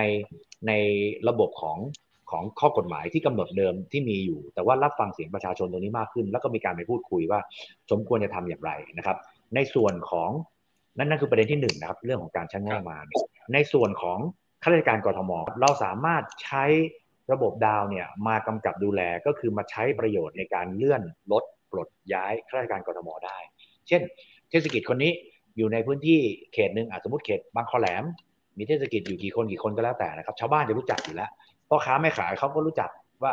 ว่ามีใครบ้างค้าขาย รู้ว่ามีหาบเล่แผงลอยอยู่กี่เจ้า คนเหล่านี้ที่ขึ้นทะเบียนเนี่ย ผมเอาจับเข้าในระบบครับ แล้วก็เปลี่ยน mindset บอกว่าคุณต้องเป็น facilitator ในการสนับสนุน เพราะฉะนั้นเนี่ยคนเหล่านี้เขาจะโหวตคุณ เวลาทำงานคุณไม่ต้องมาเอาอกเอาใจผู้บัญชาเอาอกใจ ผู้ว่าเอาอกใจรองผู้ว่า คุณไปเอาอกเอาใจชาวบ้าน ไปทำให้ดี แล้วก็ถึงเวลาเนี่ยชาวบ้านเขาจะโหวตผมจะรู้เลยว่าสิ่งที่คุณทำเป็นยังไง เพราะฉะนั้นเนี่ยเราจะรู้หมดว่าใครที่ชาวบ้านไม่ชอบ ใครทำประโยชน์ให้กับชาวบ้าน ชาวบ้านคือเจ้าของภาษีอากร คือคนที่จ่ายเงินให้มาเป็นเงินเดือนของข้าราชการ เพราะนั้นเนี่ยเขาต้องมีสิทธิ์มีเสียงนะครับ คุณมีหน้าที่ดูแลในเรื่องหาบเล่แผงลอยหาบเล่แผงลอยจะเป็นคนบวชคุณนะครับ แล้วก็ไม่ต้องกลัวว่าเขาจะโดนหาบเล่แผงลอยมารวมหัวกันแล้วมากันแกล้ง เช็คตัวนั้นเช็คไม่ยาก แต่ทุกวันเนี่ยที่จะไปเช็คว่าคุณทำดีหรือเปล่า คุณทำงาน สมกับเป็นข้าราชการจริง ๆ หรือเปล่า หรือแม้กระทั่งว่าคุณไปเบียดเบียนอะไรกับรายได้ของเขาหรือเปล่า ตรงนั้นอะเราเช็คยากมากนะครับแต่ถ้าทำแบบนี้เนี่ยผมเชื่อว่าทุกคนจะเปลี่ยน mindset ได้เลย ภายใต้เทคโนโลยีปัจจุบันที่เกิดขึ้นครับ ครับ คือถ้าฟังไอเดียเนี่ยก็เหมือนเป็นการพยายามดึงประชาชนเข้ามามีส่วนร่วมในการบริหารของกรุงเทพมากขึ้นนะครับ ฟังประชาชนมากขึ้นด้วย เป็นระบบ decentralize เลยครับครับผมบอกว่าระบบเนี่ยจริงๆเนี่ยทุกคนเนี่ยสัมผัสอยู่แล้ว ในเรื่องของการซื้อของ Shopee Lazada เว็บไซต์อื่น เราดูที่ดาว ดูที่ดวงดาวที่ให้เลยครับ ดูว่ากี่ดาว อันนี้ได้เท่าไหร่ได้หนึ่งดาวห้าดาวนะครับ ดูที่คอมเมนต์ว่าเอ้คอมเมนต์ดีหรือเปล่า ดูที่ดูที่ความดูความ realistic ว่าเอ้ย มีคนมาโหวตเยอะไหม เป็นบอทหรือเปล่า เป็นการออกมาเชียร์กันเองหรือเปล่าเนี่ยสามารถที่จะรู้ได้ เมื่อเรารู้แล้วแล้วเราตัดสินใจจะซื้อเนี่ยบางทีราคาแพงกว่าเจ้าอื่นนิดหน่อยเรายังเอานะครับ เพราะเราถือว่าเราได้ของที่มีความเชื่อมั่น ถ้าผมใช้ระบบนี้เนี่ยเข้ามาเนี่ยมันระบบในการโหวตของช็อปเว็บไซต์ช้อปปิ้งทั้งหลายแหล่แอปพลิเคชันช้อปปิ้งทั้งหลายแหล่มันก็เหมือนกับระบบดาวนะครับคือเป็นการกระจายอำนาจในการตรวจสอบในการที่จะให้คะแนนไปที่ประชาชน และถึงเวลาเขาก็จะกลับเข้ามาบอกเองว่าสินค้าชิ้นนี้เป็นอย่างไรครับครับคุณสิธาคิดว่าระบบนี้มันจะเกิดขึ้นได้จริงไหมคือท่ามกลางบรรยากาศการเมืองภาพใหญ่ที่ว่ามันอาจจะไม่ได้มีการ ไม่ได้ pro การกระจายอำนาจมากขนาดนั้น แล้วก็รวมถึงในในภาพใหญ่เนี่ยการเมืองเนี่ยก็จะถูกตอนนี้ครับจะถูกโจมตีตลอดว่าไม่ได้ฟังเสียงประชาชนนะฮะแล้วคุณสิทธาคิดว่าไอไอเดียเนี้ยที่คุณสิทธาคิดว่าจะดีเซนทรัลไลซ์จะทำให้ประชาชนเข้ามามีส่วนร่วมมากขึ้น ในการเมืองกทมเนี่ยคิดว่ามันจะเกิดขึ้นได้จริงไหมท่ามกลางการเมืองภาพใหญ่ที่มันเป็นแบบนี้อยู่ครับ ผมมีคนที่เขียนระบบเนี้ยเสร็จเรียบร้อยแล้วนะครับ ครับทำไปแล้ว จะเป็นโมดเป็นระบบตัวอย่าง ผมไปบอกเขาแล้วเขาบอกเขายินดีให้ยืมใช้ จริงๆเขาทำเป็นเป็นธุรกิจแต่เขาบอกโอเคเขายินดีให้ยืมใช้ เพื่อจะเป็นตัวเทสระบบ ผมจะรันระบบเนี้ยให้เห็นครับ ให้เห็นในในในช่วงการหาเสียงเนี้ยว่าระบบเนี้ยทำอย่างไร แล้วก็ออกไปยังไง แล้วก็จะเอาผู้ที่ชำนาญในเรื่องบล็อกเชนชำนวนชำนาญในเรื่องไอทีต่างๆ เนี่ยมาเป็นกรรมการตรวจสอบเลยว่า ระบบเนี้ยไม่สามารถจะไปแก้ไขข้อมูลได้จริงหรือไม่ ระบบนี้จะสามารถโหวตได้ทุกคนตั้งแต่ผู้ว่ากทม รองผู้ว่ากทม ทุกคนต้องกลายเป็นค่ารับใช้ประชาชนทั้งหมดนะครับ ไปจนกระทั่งถึงหัวหน้าส่วนต่างๆพอออเขตลงไปจนถึงระดับระดับล่างสุดเลยก็คือในระดับของข้าราชการชั้นผู้น้อยของกทม ก็จะมีหมดแล้วก็จะแยกแยะว่าใครอยู่ในกลุ่มที่จะเข้าไปโหวตใครได้บ้างนะครับ ระบบจะทำงานอัตโนมัติก็คือเป็นอัตโนมัติเลยนะครับ ผมจะทำให้เห็นก่อน และถ้าเกิดผมได้เข้าไปเป็นผู้ว่ากทม ผมจะทำจริงๆครับ แล้ววันนี้มีผมได้ไปขึ้นเวทีดีเบตเวทีหนึ่ง เป็นเวทีเกี่ยวกับผู้หญิงเขาก็บอกว่าควรจะมีสัดส่วนของผู้หญิงที่เข้าใจผู้หญิงเนี่ยเข้ามาเป็นรองผู้ว่ากทม เราจะเลือกไหม ผมบอกว่า ผม ผมจะไม่ได้เป็นคนเลือกผู้หญิงเข้ามาทำงาน แต่ผมจะให้กลุ่มองค์กรผู้หญิงที่รณรงค์เพื่อสิทธิสตรีแล้วก็ทำอะไรทั้งหลายแหล่เนี่ยครับเขามีความตั้งใจมีความมุ่งมั่นที่จะทำเนี่ย ผมให้คุณเน่ยเลือกผู้ว่ากทมรองผู้ว่ากทมที่เป็นผู้หญิงมาหนึ่งคนเข้ามาอยู่ในทีมเลย ถ้าผมเป็นรองผู้ว่าถ้าผมเป็นผู้ว่า ผมไม่เลือกรองผู้ว่าเองผมทำงานกับใครก็ได้ แล้วผมก็ไม่ต้องไปตอบแทน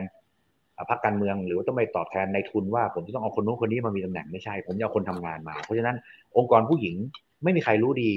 ในเรื่องของผู้หญิงที่เขาต้องการให้เข้าไปดูแลได้มากกว่าผู้หญิงด้วยกันเอง คุณคัดคนของคุณมาเลยแล้วเอามาเป็นรองผู้ว่า ผมให้สิบหนึ่งคนนะครับ เอาไปเลือกเลย ถ้าทำได้ดีจะสองคนก็สองคน ไม่ได้ว่าเพราะว่าต้องการคนที่มีฝีไม้ลายมือมาช่วยงานอยู่แล้ว จะผ่านระบบดาวเนี่ยตั้งแต่แรกเริ่มที่ผมเข้าไป แล้วตรวจสอบได้เลยว่า มันโหวตแบบนี้จริงๆขั้นแรกอาจจะยืมระบบของคนอื่นก่อนหลังจากนั้นเนี่ยเราจะทำระบบของเราเองในกรทม และการบริหารงานของกรทมจะเปลี่ยนแปลงไปจากเดิมโดยสิ้นเชิงครับ ครับทีเนี้ยเอ่อคอนเซิร์นเนี่ยก็อย่างเรื่องเดิมเลยคุณสิทธาก็คือว่าแล้วไอการทำแบบเนี้ยนะครับไอ้เรื่องโครงสร้างเรื่องของกฎหมายเนี่ยมันมันมันจะเป็นอุปสรรคหรือเปล่าครับ ไม่เป็นแล้วก็รวมถึงไม่เป็นนะฮะไม่เป็นครับผู้ผู้ว่ากทมสามารถตั้งใครเป็นรองผู้ว่าก็ได้ ทุกวันนี้นะครับ เหมือนรัฐบาลครับนายกรัฐมนตรีสามารถตั้งใครเป็นเป็นรัฐมนตรีก็ได้ ถ้าเกิดทำอย่างนี้ได้กับทั้งระบบทั่วประเทศเนี่ย จะดีกว่าไหมครับ ถ้าเกิดคนบอกว่าเออจะตั้งคนนู้นคนนี้มาเป็นรัฐมนตรีแต่บอกต่อประชาชนอยากได้คนนี้เข้าไปช่วยงานรัฐบาล ในฐานะรัฐมนตรีว่าการคมนาคมบ้าง ในฐานะรัฐมนตรีศึกษาบ้างเนี่ย เราจะได้คนที่มีความรู้ความสามารถเข้าไปช่วยงานรัฐบาลแท้จริงนะครับ โดยที่ไม่ต้องมามีเงินสนับสนุนพักไม่ต้องมาเป็นนายทุนพักเข้ามาถอนทุน ระบบเนี่ยมันแบบประเทศผมผมยังไม่แน่ใจนะครับ ว่าเราไปถึงจุดนี้ได้หรือยังเพราะว่ามันจะล้ำกว่าหลาย ๆประเทศโดยซ้ำนะครับ แต่ในระบบของกทมผมสามารถทำได้แน่นอนครับครับทีนี้ที่พูดมาทั้งหมดเนี่ยก็คือเป็น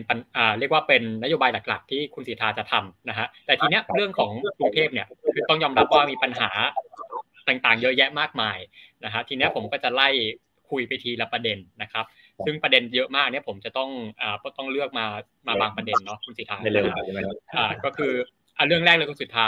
คือเนื่องจากคุณสิทธาเนี่ยเป็นสสคลองเตยมาก่อนนะครับแล้วก็รวมถึงคุณสิทธาก็ก็ก็ลกลากก็อยู่คลองเตยนะฮะทีนี้คลองเตยเนี่ยพอพูดถึงเขตนี้เนี่ยปัญหาสำคัญเลยที่คนต้องนึกถึงก็คือเรื่องของชุมชนแออัดเรื่องสลัมนะครับคุณสิทธาถ้าเกิดว่าคุณสิทธาเป็นผู้ว่านะครับคุณสิทธามีแนวคิดต่อเรื่องการจัดการสลัมยังไงครับ ครับ ผมต้องบอกว่าในส่วนชุมชนแออัดครับ คนที่ยากคนยากคนจนเข้าไปอยู่เนี่ย แต่เขามีสิทธิเอ่อเรียกว่าเป็นสิทธิพื้นฐานของมนุษย์นะครับ สิทธิของความเป็นคนเนี่ย ผมคิดว่าในเรื่องของที่อยู่อาศัยเนี่ย เป็นเรื่องหนึ่งในปัจจัยสี่ครับ เป็นเรื่องหนึ่งในปัจจัยสี่เป็นสิ่งที่ที่ต้องมีครับ แล้วก็การอาศัยอยู่ของคนตั้งแต่โบราณมาโบราณมาแล้วเนี่ยก็คือการไปปักหลักปักหลัก พักฐานในพื้นที่แล้วก็หลังจากที่อยู่มานานเป็น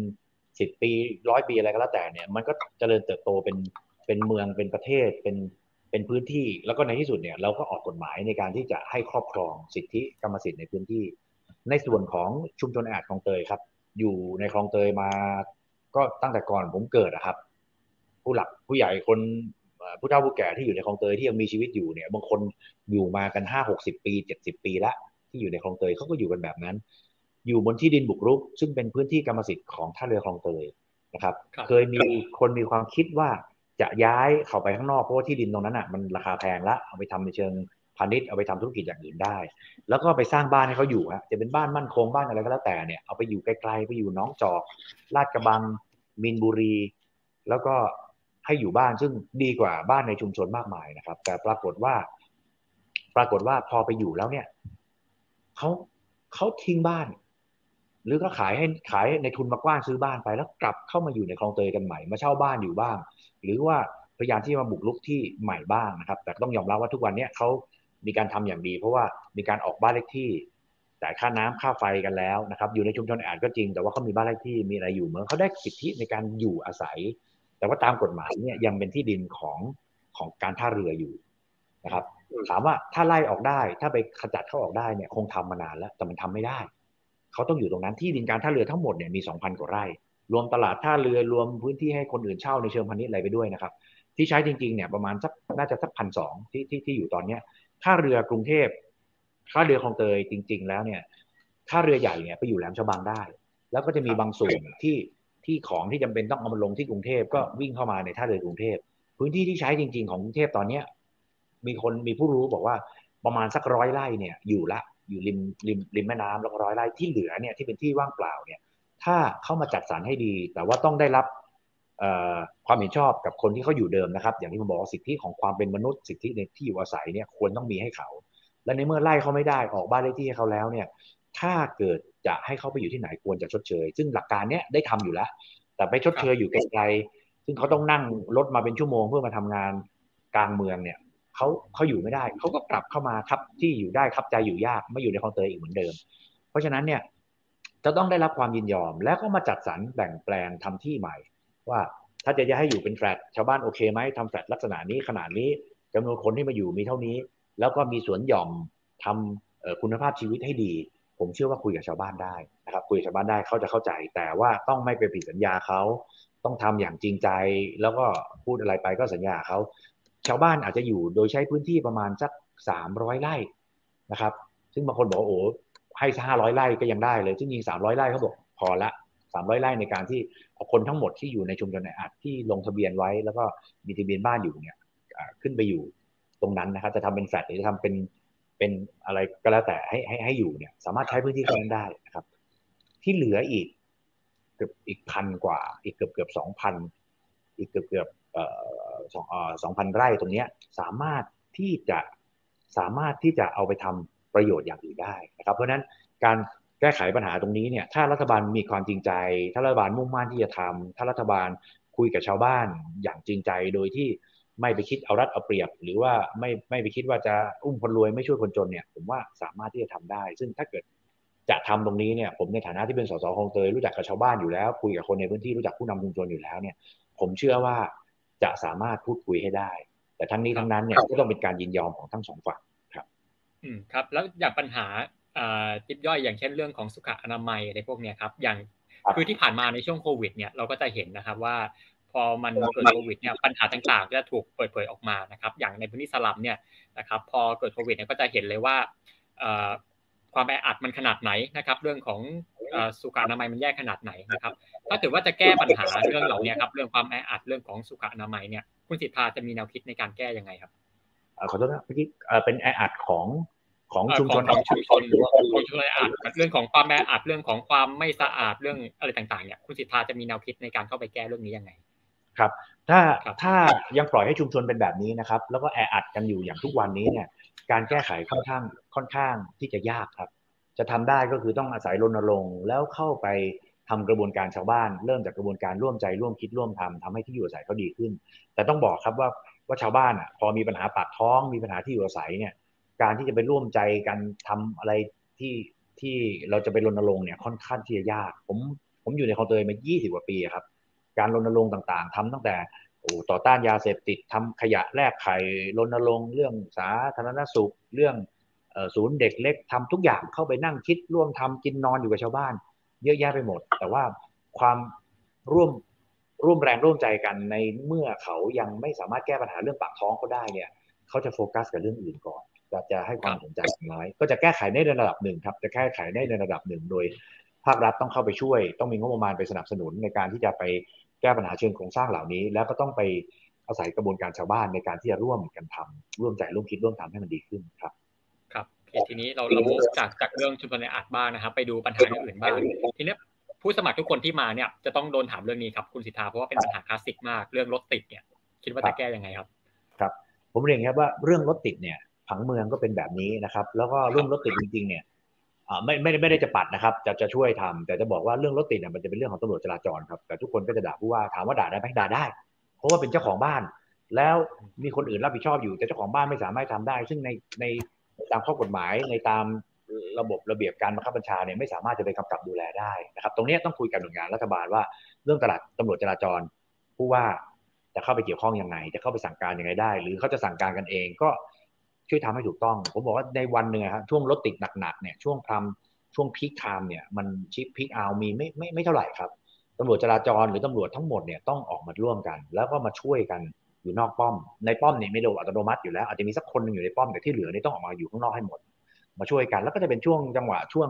แค่ชั่วโมงสองชั่วโมงเท่านั้นเองนะครับหน่วยงานอื่นหรือตำรวจที่ทำหน้าที่อื่น อาจจะต้องถ้าไม่พอก็อาจจะต้องดึงเข้ามาช่วยในช่วงในในในช่วงที่เราต้องระดมในการที่มาแก้ไขปัญหา แต่จริงๆแล้วถ้าเปลี่ยนโครงสร้างทั้งระบบครับ อย่างเช่น เรื่องรถไฟฟ้า ถ้าเกิดเราสามารถทำรถไฟฟ้าให้เป็น mass transit อย่างแท้จริงเนี่ยการจราจรก็จะเบาบางลงนะครับ และก็เบาบางลงเยอะด้วย การแก้ปัญหาโดยที่จะไปเพิ่มพื้นที่ถนน เพิ่มพื้นที่อะไรต่างๆ โดยที่รถก็เยอะอย่างทุกวันเนี้ยยังไงเนี่ยเราแก้ลำบากจะไปเวนคืนก็ใช้งบประมาณมหาศาลเพราะว่า ที่ดินบางบางที่มันมันราคาไม่ได้เป็นต่อไร่แล้วครับ ต่อตารางวามันเป็นล้านไปแล้ว ไม่สามารถที่จะไปขยายถนนจะไปทำอะไรใหม่ได้ผังเมืองแล้วก็วางมาแบบแบบไทยๆนะครับ แบบที่เห็นอยู่ทุกวันนี้เนี่ยเพราะฉะนั้นเนี่ยถ้าเราทำให้ mass people สามารถขึ้นหรือไปใช้บริการ mass transit ได้นะครับ เราสามารถที่จะลดการจราจรที่คับข้างได้เยอะมาก เมืองอื่นที่เขาเจริญแล้วฮะผมยกอย่างจะจะเป็นญี่ปุ่นหรือเป็นสิงคโปร์หรือเป็นอะไรต่างเนี่ยประชากรที่อยู่อะเขาเขาก็แออัดไม่ได้ไม่ได้ แพ้เรานะอาจจะมากกว่าเราด้วยซ้ำแต่เขาสามารถทำระบบการขนส่งสาธารณะที่ดีได้เนี่ยคนก็ไปใช้การขนส่งสาธารณะที่ดีหมดนะครับ ต้องทำอะไรบ้างหนึ่งค่าโดยสารทุกวันเนี่ยเฉลี่ยต่อค่าโดยสารต่อเดือนเทียบกับ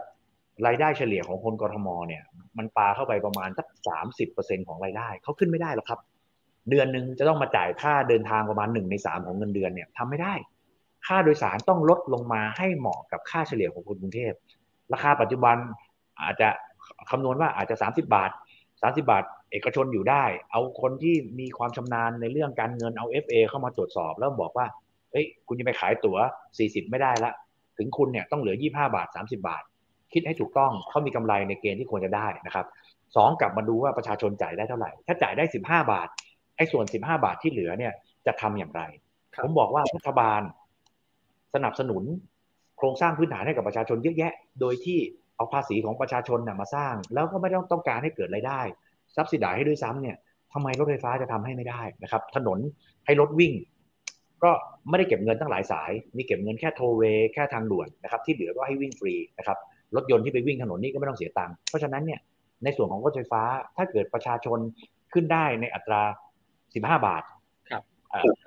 ความคุ้มทุนอยู่ที่ 30 บาท รัฐบาลอาจจะจำเป็นต้องมาดูกทมต้องมาดูว่าทำอย่างไรให้ขึ้นไปได้ ถ้าเป็นแบบนี้เนี่ยพ่อค้าแม่ขายคนยากคนจนซึ่งไม่ได้หมายความว่าขอทานสามารถจะถือกะลาขึ้นรถไฟฟ้าไปแล้วก็ไปขอทานได้ไม่ไม่ใช่แบบนั้นนะครับ แต่ว่าพ่อค้าแม่ขายคนหาเช้ากินข้ามต้องสามารถขึ้นได้นะครับ แล้วก็มีการขยายโครงข่ายไปให้เยอะไปให้ถึงทุกมุมเมืองนะครับ ตามตามสเกลที่เราต้องการขยาย ถ้าทำแบบนั้นคนก็จะขึ้นเยอะขึ้น อัตราค่าใช้จ่ายต่อหัวก็จะถูกลงนะครับ ราคาก็ถูกลง มันก็ไปได้มันคือไก่กับไข่ต้องทำเพราะฉะนั้นเราต้องขยายโครงข่ายให้เยอะรองรับกับคนให้ได้มาก พอคนขึ้นมากแล้วเนี่ยค่าใช้จ่ายต่อหัวถูกลงก็จะคุ้มทุนแต่ปัจจุบันยังไม่คุ้มอาจจะต้องซับซิได้ครับตรงนี้จะเป็นนกลไกในการแก้ไขปัญหาจราจรอย่างดี แต่ถ้าแก้ไขปัญหาแบบรูปหน้าปัจจมูกทุกวันนี้ผมบอกว่าให้ผมเข้าไปทำเนี่ยผมสามารถที่จะทำได้ดีขึ้น ผมเชื่อว่าน่าจะไม่ถึง 20%ของปัจจุบันนะครับถ้าเป็นเรื่องน้ำบริหารจัดการน้ำระบายน้ำอยากทราบในรายละเอียด ผมบอกเลยว่า ผมสามารถเข้าไปทำให้ได้ โดยใช้งบประมาณที่กทมลงทุนไปแล้วแสนกว่าล้านเนี่ยครับท่านใช้ประโยชน์อยู่ได้แค่เพียงประมาณสัก 60%เท่านั้นเอง ผมสามารถที่จะเข้าไปบริหารจัดการและทำได้ทันทีให้ระบบระบายน้ำของกรุงเทพมหานครดีขึ้นอีก 50%คือดีขึ้นกว่า 60 กว่าเปอร์เซ็นต์กลายเป็น 90 กว่าเปอร์เซ็นต์ได้เลยนะครับ สามารถจะทำให้ดีขึ้นมาก 50%ได้ครับ ทันทีครับนี่คือผลหน้าครับ ครับโอเค เรื่องของนโยบายพร้อมปากหอมคอนะฮะทีเนี้ยมันมีคำถามหนึ่งคุณสิทธาที่ที่คุณสิทธายังไม่ได้ตอบที่ผมถามทิ้งไว้ก็คือว่าแล้วในสนามเลือกตั้งกรุงเทพครั้งนี้ครับคนที่จะสามารถชนะใจคนกรุงเทพแล้วได้รับเลือกเป็นผู้ว่าเนี่ย คุณสิทธาคิดว่าคนนั้นจะต้องเป็นคนที่มีคุณสมบัติยังไงนะครับ ผู้ว่าที่เขาจะต้องเป็นที่คุณกรุงเทพต้องการเนี่ย จะต้องเป็นผู้ว่าแบบไหนนะฮะแล้วคุณสิทธาเนี่ยคิดว่าตัวเองมีคุณสมบัติที่จะเป็นแบบนั้นได้ไหมครับผมขอรวบไว้ในอันเดียวกันเลยนะครับ เพราะว่าเราบอกต้องการแบบไหนแล้วเราจะเป็นไหมผมก็จะพูดว่าผมจะเป็นแบบไหนนะครับ ผมคิดว่าผู้ผู้ว่ากทมครับ ต้องรู้จักการการแอพพลายการประยุกต์ใช้ แล้วก็รู้จักการแก้ปัญหา รู้จักการคอมโพมายส์ในขณะเดียวกันเนี่ยรู้กลไกของระบบราชการในการที่จะเข้าไปทำนะครับ ตัวผมเองเคยเป็นข้าราชการมาก่อน นะครับข้าราชการตั้งแต่ตั้งแต่ไปข้าราชการทหารตั้งแต่ชั้นผู้น้อยเข้าไปเป็นนักเรียนเตรียมทหารนักเรียนในเรืออากาศเป็นตั้งแต่อายุ 18 ตั้งแต่อายุ 18 นะครับ ยังไม่ 19 ครับ เข้าไปรับถือว่ารับราชการแล้วนะครับ ก็กินเงินเดือน แล้วก็มีอายุราชการเดินแล้วเนี่ย ก็ตั้งแต่เด็กนะครับ ผมเข้าใจระบบราชการดีว่าต้องทํำยังไง เข้าใจกฎระเบียบว่าข้าราชการจะไม่คิดนอกกรอบ และก็จะทำในสิ่งที่ตัวเองได้รับมอบหมายจะไม่ไม่คิดอะไรนอกกรอบ ผมเป็นคนที่ ที่เป็นข้าราชการแล้วก็เป็นนักบินครับนักบินก็จะจะมีการคิดนอกกรอบบ้าง เพราะว่าจะต้องเอาวัตถุประสงค์เป็นตัวตั้ง เอาภารกิจเป็นตัวตั้งแล้วทำให้สำเร็จนะครับ แล้วก็สามารถที่จะประยุกต์ใช้ในสถานการณ์ต่างๆ ให้ได้ ผมเคยเป็นสสเขตคลองเตย ซึ่งคุกคีกับกรุงเทพมหานครมา 20 กว่าปีครับบางคนจะบอกว่าทำไมเพิ่งเปิดตัวแล้วจะทันคนอื่นเลยเขาลงพื้นที่กันมา 2 ปี 3 ปีแล้ว ผมว่าถ้าเกิดคุณไม่ได้ไปกินนอนกับชาวบ้าน ไม่ได้เข้าไปอยู่ในกระบวนการร่วมใจร่วมคิดร่วมทำเนี่ย จะไปฟัง 2 ปี 3 ปี ผมว่ายังอาจจะน้อยไปด้วยซ้ำนะครับอาจจะต้องเข้าไปทุกทีให้มากกว่านั้นนะครับผมเรียนรู้ในการที่จะไปร่วมใจกับชาวบ้าน ในการที่จะร่วมคิด ในการที่จะร่วมทำกับชาวบ้าน โดยที่ไม่ใช่ว่าไปรับฟังแล้วก็ผมมานั่งทำโดยเอานักวิชาการมาเขียนนโยบายมันก็จะออกแบบเดิมแล้วการปฏิบัติก็จะเป็นเหมือนเดิมนะครับ ผมเคยเป็นโฆษกรัฐบาลเข้าใจเข้าใจการบริหารของกระทรวงต่างๆ ซึ่งผมบอกว่าในระเบียบของกทมเนี่ยครับ ทุกส่วนราชการของกทมล้อจากระเบียบกระทรวงทบวงกรมมาทั้งหมดไม่ผิดเพี้ยนกันเลยนะครับ ในส่วนอื่นๆครับผู้ว่ากรทมท่านอื่น ก็จะเสนอนโยบายอย่างนู้นอย่างนี้นะครับ ผมบอกว่าในนโยบายเนี่ยลองไปทรีดูครับ มันถ้าจะไม่มีแตกต่างกันเลย คือคนหนึ่งทั้งหมดที่เขียนมาเนี่ยผมว่าได้คะแนน 90กว่าเปอร์เซ็นต์หมดนะครับ อาจจะแตกต่างกันหลังจุดจุดทศนิยมด้วยซ้ำนะครับ บางคน 95.5 บางคน 95.8 แล้วแต่คนจะชอบ เพราะฉะนั้นเนี่ยมันอยู่ที่การกล้า กล้าตัดสินใจในการคิดและวิธีการมองปัญหา แล้วเราจะ approach หรือเข้าไปแก้ไขปัญหานั้นอย่างไรนะครับผมยกตัวอย่างผมเคยเป็นประธานบอร์ดการท่านะครับเป็นประธานคณะกรรมการบริษัทท่าอากาศยานไทยจำกัดมหาชน ผมทำสนามบินองค์กรเล็ก ๆ เมื่อเทียบกับกทม แต่สิ่งที่ผมทำคือผมเห็นว่ามีพื้นที่ลกล้างว่างเปล่าไม่ได้ใช้ประโยชน์ ผมนำเอาพื้นที่ลกล้างว่างเปล่าในสนามบินสุวรรณภูมิมาทำเป็นสนามจักรยาน คนฟังคนไม่ขี่จักรยานอู้เห็นมันจะมีอะไรเลยสนามจักรยาน สนามจักรยานที่ทำไปตอนนี้ครับ มีเอกชนมาร่วมลงทุน แล้วก็ไปเลสฟันจากเอกชนเจ้าอื่นมาได้ ผมว่าน่าจะประมาณ 2,000 ล้าน แล้วเขามาลงทุนพัฒนาสนามอันนี้โดยที่องค์กรการท่าไม่ต้องเสียเงินของหน่วยงานตัวเองเลยแม้แต่บาทเดียวนะครับทำไปแล้วประมาณพันกว่าล้าน พัฒนาสนามจักรยานที่สนามบินสุวรรณภูมิที่ผมสร้างขึ้นมาเนี่ยครับมีนโยบายให้ให้ให้ให้พนักงานให้เจ้าหน้าที่ให้ผู้บริหารเนี่ยร่วมกันสร้าง ซึ่งตอนแรกไม่มีใครเห็นด้วยเลย เพราะว่ามันเป็นการคิดนอกกรอบนะครับ แต่ผมคิดว่าคุณสมบัติอันนี้มันมาประยุกต์ใช้กับกทม กับคนที่จะเป็นพ่อเมืองกทมได้ คือสนามจักรยานที่พัฒนาไปตอนนี้ลงทุนไปละพันกว่าล้าน โดยเอกชนมาลงทุนทำ CSR ให้ฟรีๆนะครับ กลายเป็นสนามจักรยานที่ดีอันดับหนึ่งในสามของโลกครับ แล้วก็เป็นสนามที่ไฮเทคอันดับหนึ่งของโลก ใช้อุปกรณ์เป็น cashless society ไม่ต้องใช้เงิน ใช้ snap ใช้จ่ายผ่าน ผ่านแอปพลิเคชันนะครับจ่ายเงินผ่านแอปพลิเคชันแล้วก็บรรจุข้อมูลไว้ในในกำไรข้อมือใช้ snap ไปตลอดนะครับ ผมทำให้คนไทยปั่นจักรยานมากขึ้นกว่าเมื่อก่อน ปีหนึ่งสามสิบล้านกิโลครับมีการบันทึกไว้ทั้งหมดคนที่เข้าไปปั่นจักรยานในสนามสุวรรณภูมิปีหนึ่งมากกว่า 30 ล้านกิโลนะครับมีคนเข้าไปปั่นจักรยานไม่ต่ำกว่า 1 ล้านครั้งต่อปีกับเฉลี่ยกันประมาณ10กิโลและเข้าไปใช้สวนหย่อมใช้สนามเด็กเล่น ใช้สนามจักรยานของเด็กใช้สวนเด็กไปวิ่ง อีกปีหนึ่งไม่ผมเชื่อว่าก็สูสีกับ 1 ล้านคนเหมือนกันนะครับเบ็ดเสร็จเข้าไปเนี่ยอาจจะถึง 2 ล้านคนต่อปีก็ได้นะครับอันนี้คือการประยุกต์ใช้ตอนช่วงที่อยู่สนามบินครับ ผมได้คุยกับเอกชนว่า ผมอยากให้ทำฟรี Wi-Fi ที่สนามบินมีเอกชนเจ้าแรกคือทูเข้ามาทำครับพอมาดูเขาก็มาลงทุนใช้เงินเป็นร้อยล้าน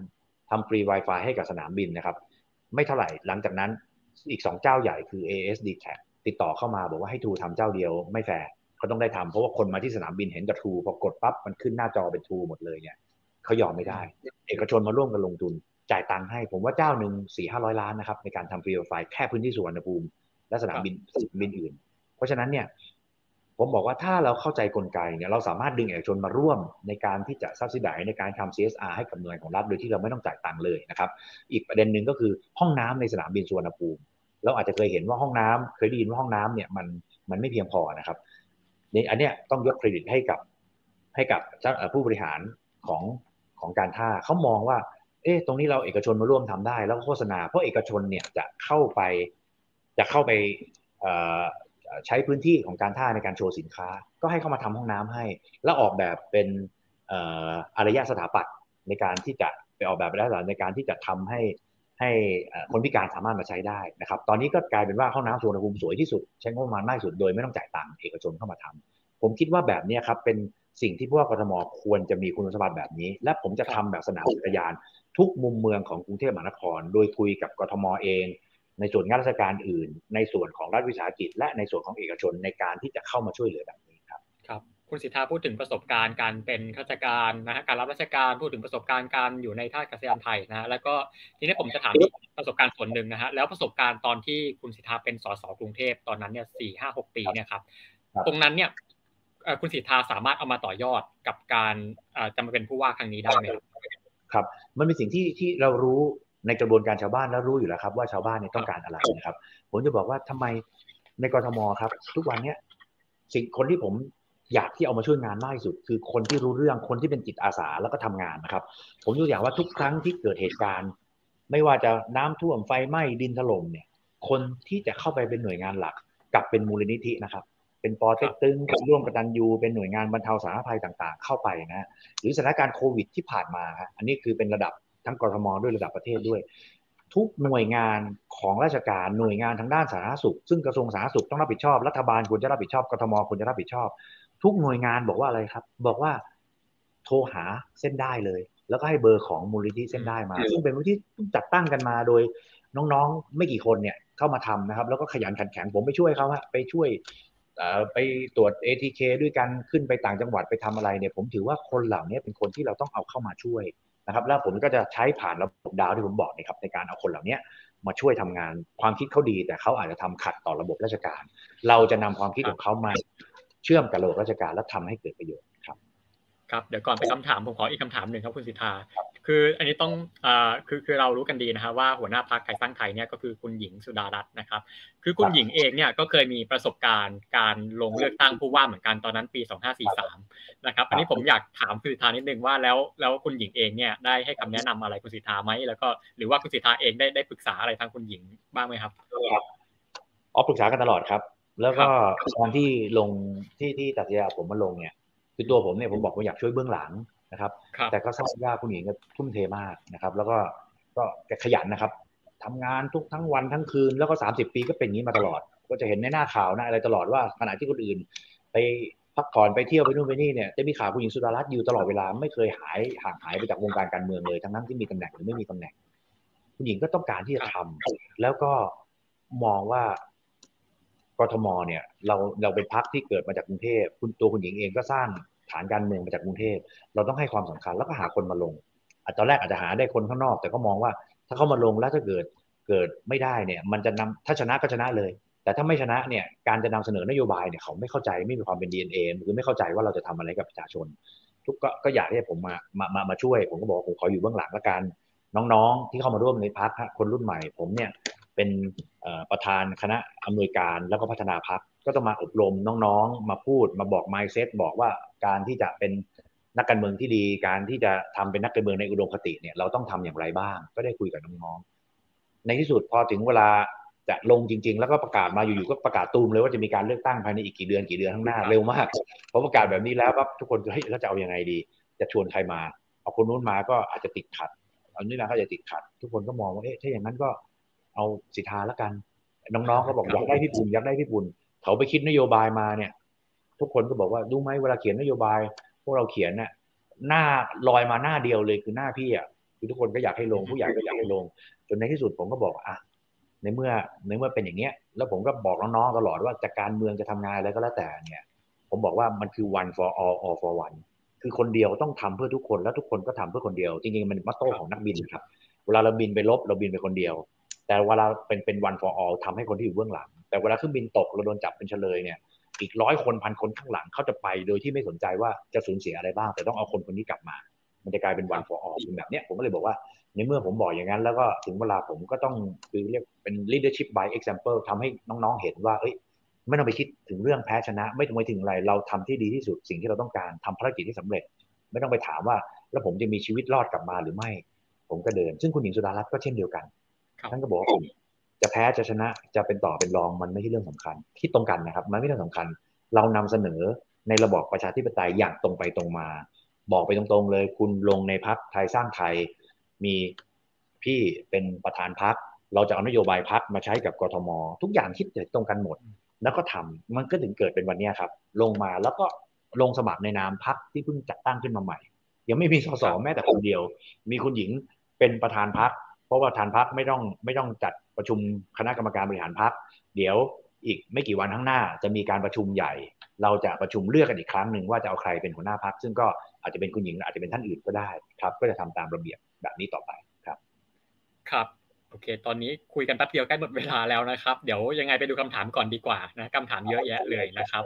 ครับขอคำถามแรกเลยครับทีมงานครับ ครับคำถามแรกนะครับเอ่อ ทำงานกับผู้ว่าอัศวินหลายปีมีแนวทางส่วนไหนที่ไม่ตรงกันไม่เคยทำเลยครับน่าจะน่าจะคือไม่ไม่เคยนะครับทีมงานครับอันนี้อันนี้อันนี้จะจะไม่เคยทำกับผู้ว่าอัศวินเลยนะครับ ก็รู้จักในฐานะที่เป็นเตรียมฐานรุ่นพี่เป็นนายตำรวจเพราะเคยเจอกันแต่ว่าไม่เคยทำงานด้วยกันแม้แม้แม้แต่ไม่ได้ขัดแย้งกัน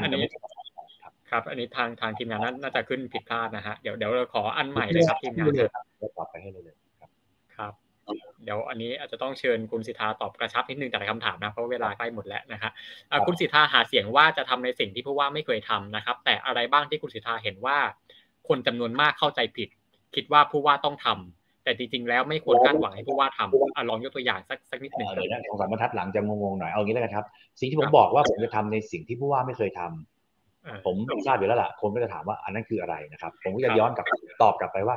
ก็สิ่งที่อยู่ในใจของประชาชนคนกรุงเทพครับ ที่ผมได้ยินมาตลอด 50 กว่าปีที่ผมอยู่ในกรุงเทพและ 20 กว่าปีที่ลงพื้นที่ตั้งแต่เป็นสสมานะครับ ก็คือทำไมผู้ว่ากทมไม่ทำไอ้นั่นทำไมกทมเองไม่ทำแบบนี้ทำไมผู้ว่ากทมถึงปล่อยให้น้ำท่วมทำไมผู้ว่ากทมถึงปล่อยให้มีเหตุการณ์อย่างนี้เกิดขึ้นให้ขยะให้น้ำน้ำลำคลองเน่าเหม็นอะไรต่างๆเนี่ยสิ่งต่างๆ เหล่านี้เนี่ยจะบอกว่าเคยทำหรือไม่เคยทำเนี่ย มันในเมื่อมันไม่สำเร็จ ผมก็จะถือว่าผมก็เลยใช้คำพูดว่าเป็นสิ่งที่ผู้ว่ากทมไม่เคยทำคือไม่เคยทำให้มันประสบความสำเร็จ ผมจะทำในเรื่องพวกนี้ครับ แล้วก็จะมีโซลูชันมีวิธีการในการทำมีวิธีการใหม่ๆ เข้ามาทำนะครับ ครับ อันนี้คำถามตอนท้ายเนี่ยผมเข้าใจว่าน่าจะว่าน่าจะถามว่าอะไรที่คุณสิทธาคิดว่าเป็นที่คนส่วนมากจะมองว่านี่เป็นหน้าที่ของผู้ว่าแต่จริงๆแล้วไม่ใช่อะครับ คุณสิทธาคิดว่ามีอะไรบ้างครับจริงๆที่คนมองว่าเป็นหน้าที่ของผู้ว่าผู้ว่าแต่ไม่ใช่นะครับ เรื่องรถติดไม่ใช่ แต่ว่าผู้ว่าต้องรับผิดชอบเขาเป็นเจ้าของบ้านนะครับ หรือก็จะมีคนชอบบอกว่าเอ๊ะผู้ว่ากทมเวลามีม็อบทำยังไง จะให้ซ่วมเขาหรือเปล่า จะยังไงเพราะม็อบเนี่ยเข้ามาเนี่ยหนึ่งมันผิดกฎหมาย ผู้ว่ากทมต้องบังคับใช้กฎหมายให้ถูกผมมองมันคือการอารมณ์อร่วย เราเราก็พยายามที่จะไม่ให้ใครมาทำผิดกฎหมายในบ้านเรานะครับ อย่างเช่นรั้วบ้านเราแล้วไม่ให้ใครมาปีนข้ามมาทำนู่นทำนี่มาทำผิด แต่ว่าในเมื่อเขาเดือดร้อนข้างนอกแล้วเขาไม่มีที่อยู่แล้วก็บุกเข้ามาอยู่ในกรทม แล้วมาตั้งลกลากอยู่ตรงนี้เนี่ยในฐานะพ่อบ้านในฐานะคนที่ต้องเอื้อเฟื้อเผื่อแผ่ ซึ่งกันและกันกับเพื่อนมนุษย์โดยเฉพาะคนไทยด้วยกันเนี่ยเราต้องไปถามเขาว่าเดือดร้อนอะไรมา ต้องการให้สนับสนุนอะไรตรงนี้ แล้วก็ไปคอมโพมายไปพูดคุยว่าสิ่งที่คุณกำลังทำอยู่เนี่ยมันจะมีบางอย่างนะผิดกฎหมาย ถ้าไม่ทำได้ก็ไม่น่านอย่าไปกีดขวางการจราจร หรือถ้ามันไม่ได้มันจะต้องอยู่ตรงนี้จริง จะขยับกันประมาณไหนที่จะอยู่ด้วยกันได้ แล้วก็ผมก็จะเป็นตัวกลางในช่วยประสานให้กับ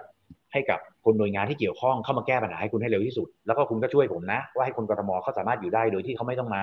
รังเกียจไม่ต้องมาชังพวกคุณนี่แหละ แล้วก็ผมจะช่วยประสานให้ ห้องน้ำห้องท่าอะไรต่างๆ ก็ต้องจัดให้เขาอย่างดีครับ ผมบอกว่าตรงเนี้ยมันไม่ใช่หน้าที่ของพวกกรทมที่ต้องไปเคลียร์แต่ว่าในฐานะพ่อเมืองจำเป็นต้องทำแล้วก็เรื่องจราจร ก็จะต้องทำให้ดีขึ้นซึ่งผมบอกแล้วล่ะถ้าเป็นผมผมสามารถทำให้ดีขึ้นได้เลยภายในสิบประมาณสิบถึงยี่สิบเปอร์เซ็นต์แต่จริงๆแล้วเนี่ยมันเป็นหน้าที่ของตำรวจจราจรไม่ได้ขึ้นกับพวกมโอเคครับคำถามต่อไปเลยครับทีมงานนะครับ จากประสบการณ์ที่ทำงานในฐานะโฆษกรัฐบาล สมัยคุณทักษิณมาก่อน คุณสิทธาบอกว่ารู้แนวทางที่จะทำให้ที่จะทำยังไงให้ได้ตำแหน่งผู้ว่าอ่า โทษนะครับ คุณสิทธาบอกว่ารู้แนวทางที่จะทำยังไงให้ตำแหน่งผู้ว่าเป็นตัวกลางในการเชื่อมต่อระหว่างรัฐบาลกับประชาชน วิธีการที่ว่านี้เป็นยังไงนะครับ แล้วถ้าทำงานในฐานะผู้ว่ากับรัฐบาลพลเอกประยุทธ์ จะต้องเป็นตัวกลางในการสื่อสารยังไงครับครับ ก็จะบอกว่าสิ่งที่หมอผมรู้แนวทางที่จะทำให้ผู้ว่าเป็นตัวกลางเนี่ยจะจะเป็นประสบการณ์ที่มาจากส่วนอื่นด้วยนะครับ ในส่วนที่เป็นสสด้วย เพราะว่าผมเคยประสาน กับชาวบ้านอยู่แล้วนะครับ แล้วผมก็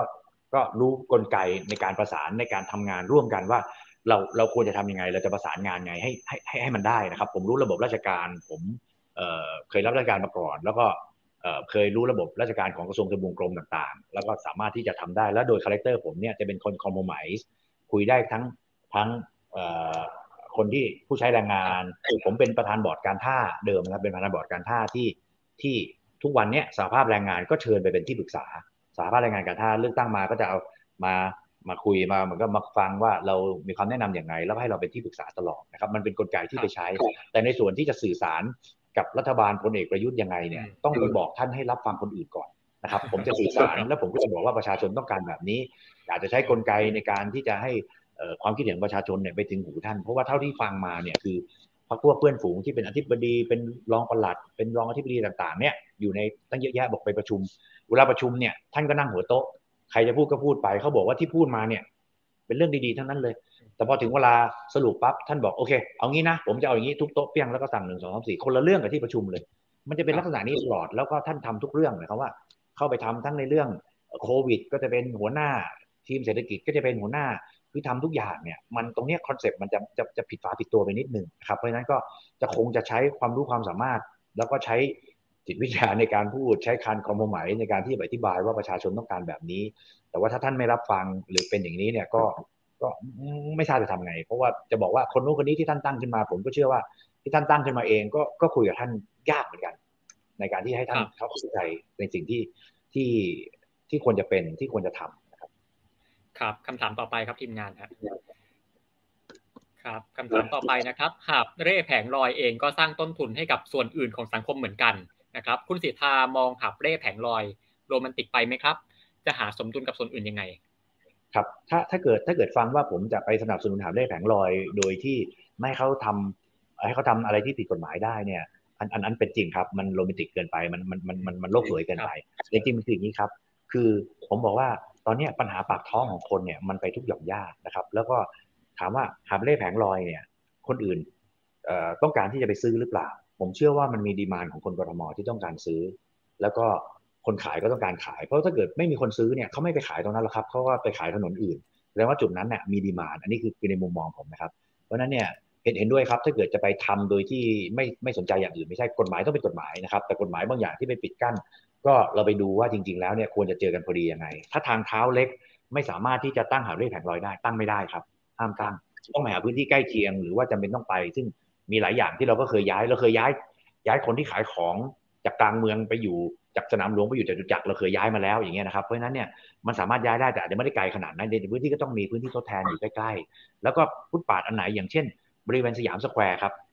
ทางเดินใหญ่มากมีพ่อค้าแม่ขายมาวางหาบเร่ก็กั้น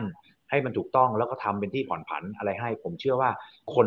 จะจะชินกับแบบนั้นนะครับ มันเป็นเป็นก็เป็นเป็นวิถีไทยๆที่มันมีมาแต่ไหนแต่ไรแล้ว แต่ถ้าเกิดถึงวันที่จะต้องมีการสัญจรไปมาเยอะจนกระทั่ง ตรงนี้มาเกะกะแล้วเนี่ย ก็อาจจะต้องปรับเปลี่ยน แต่ในช่วงที่ยัง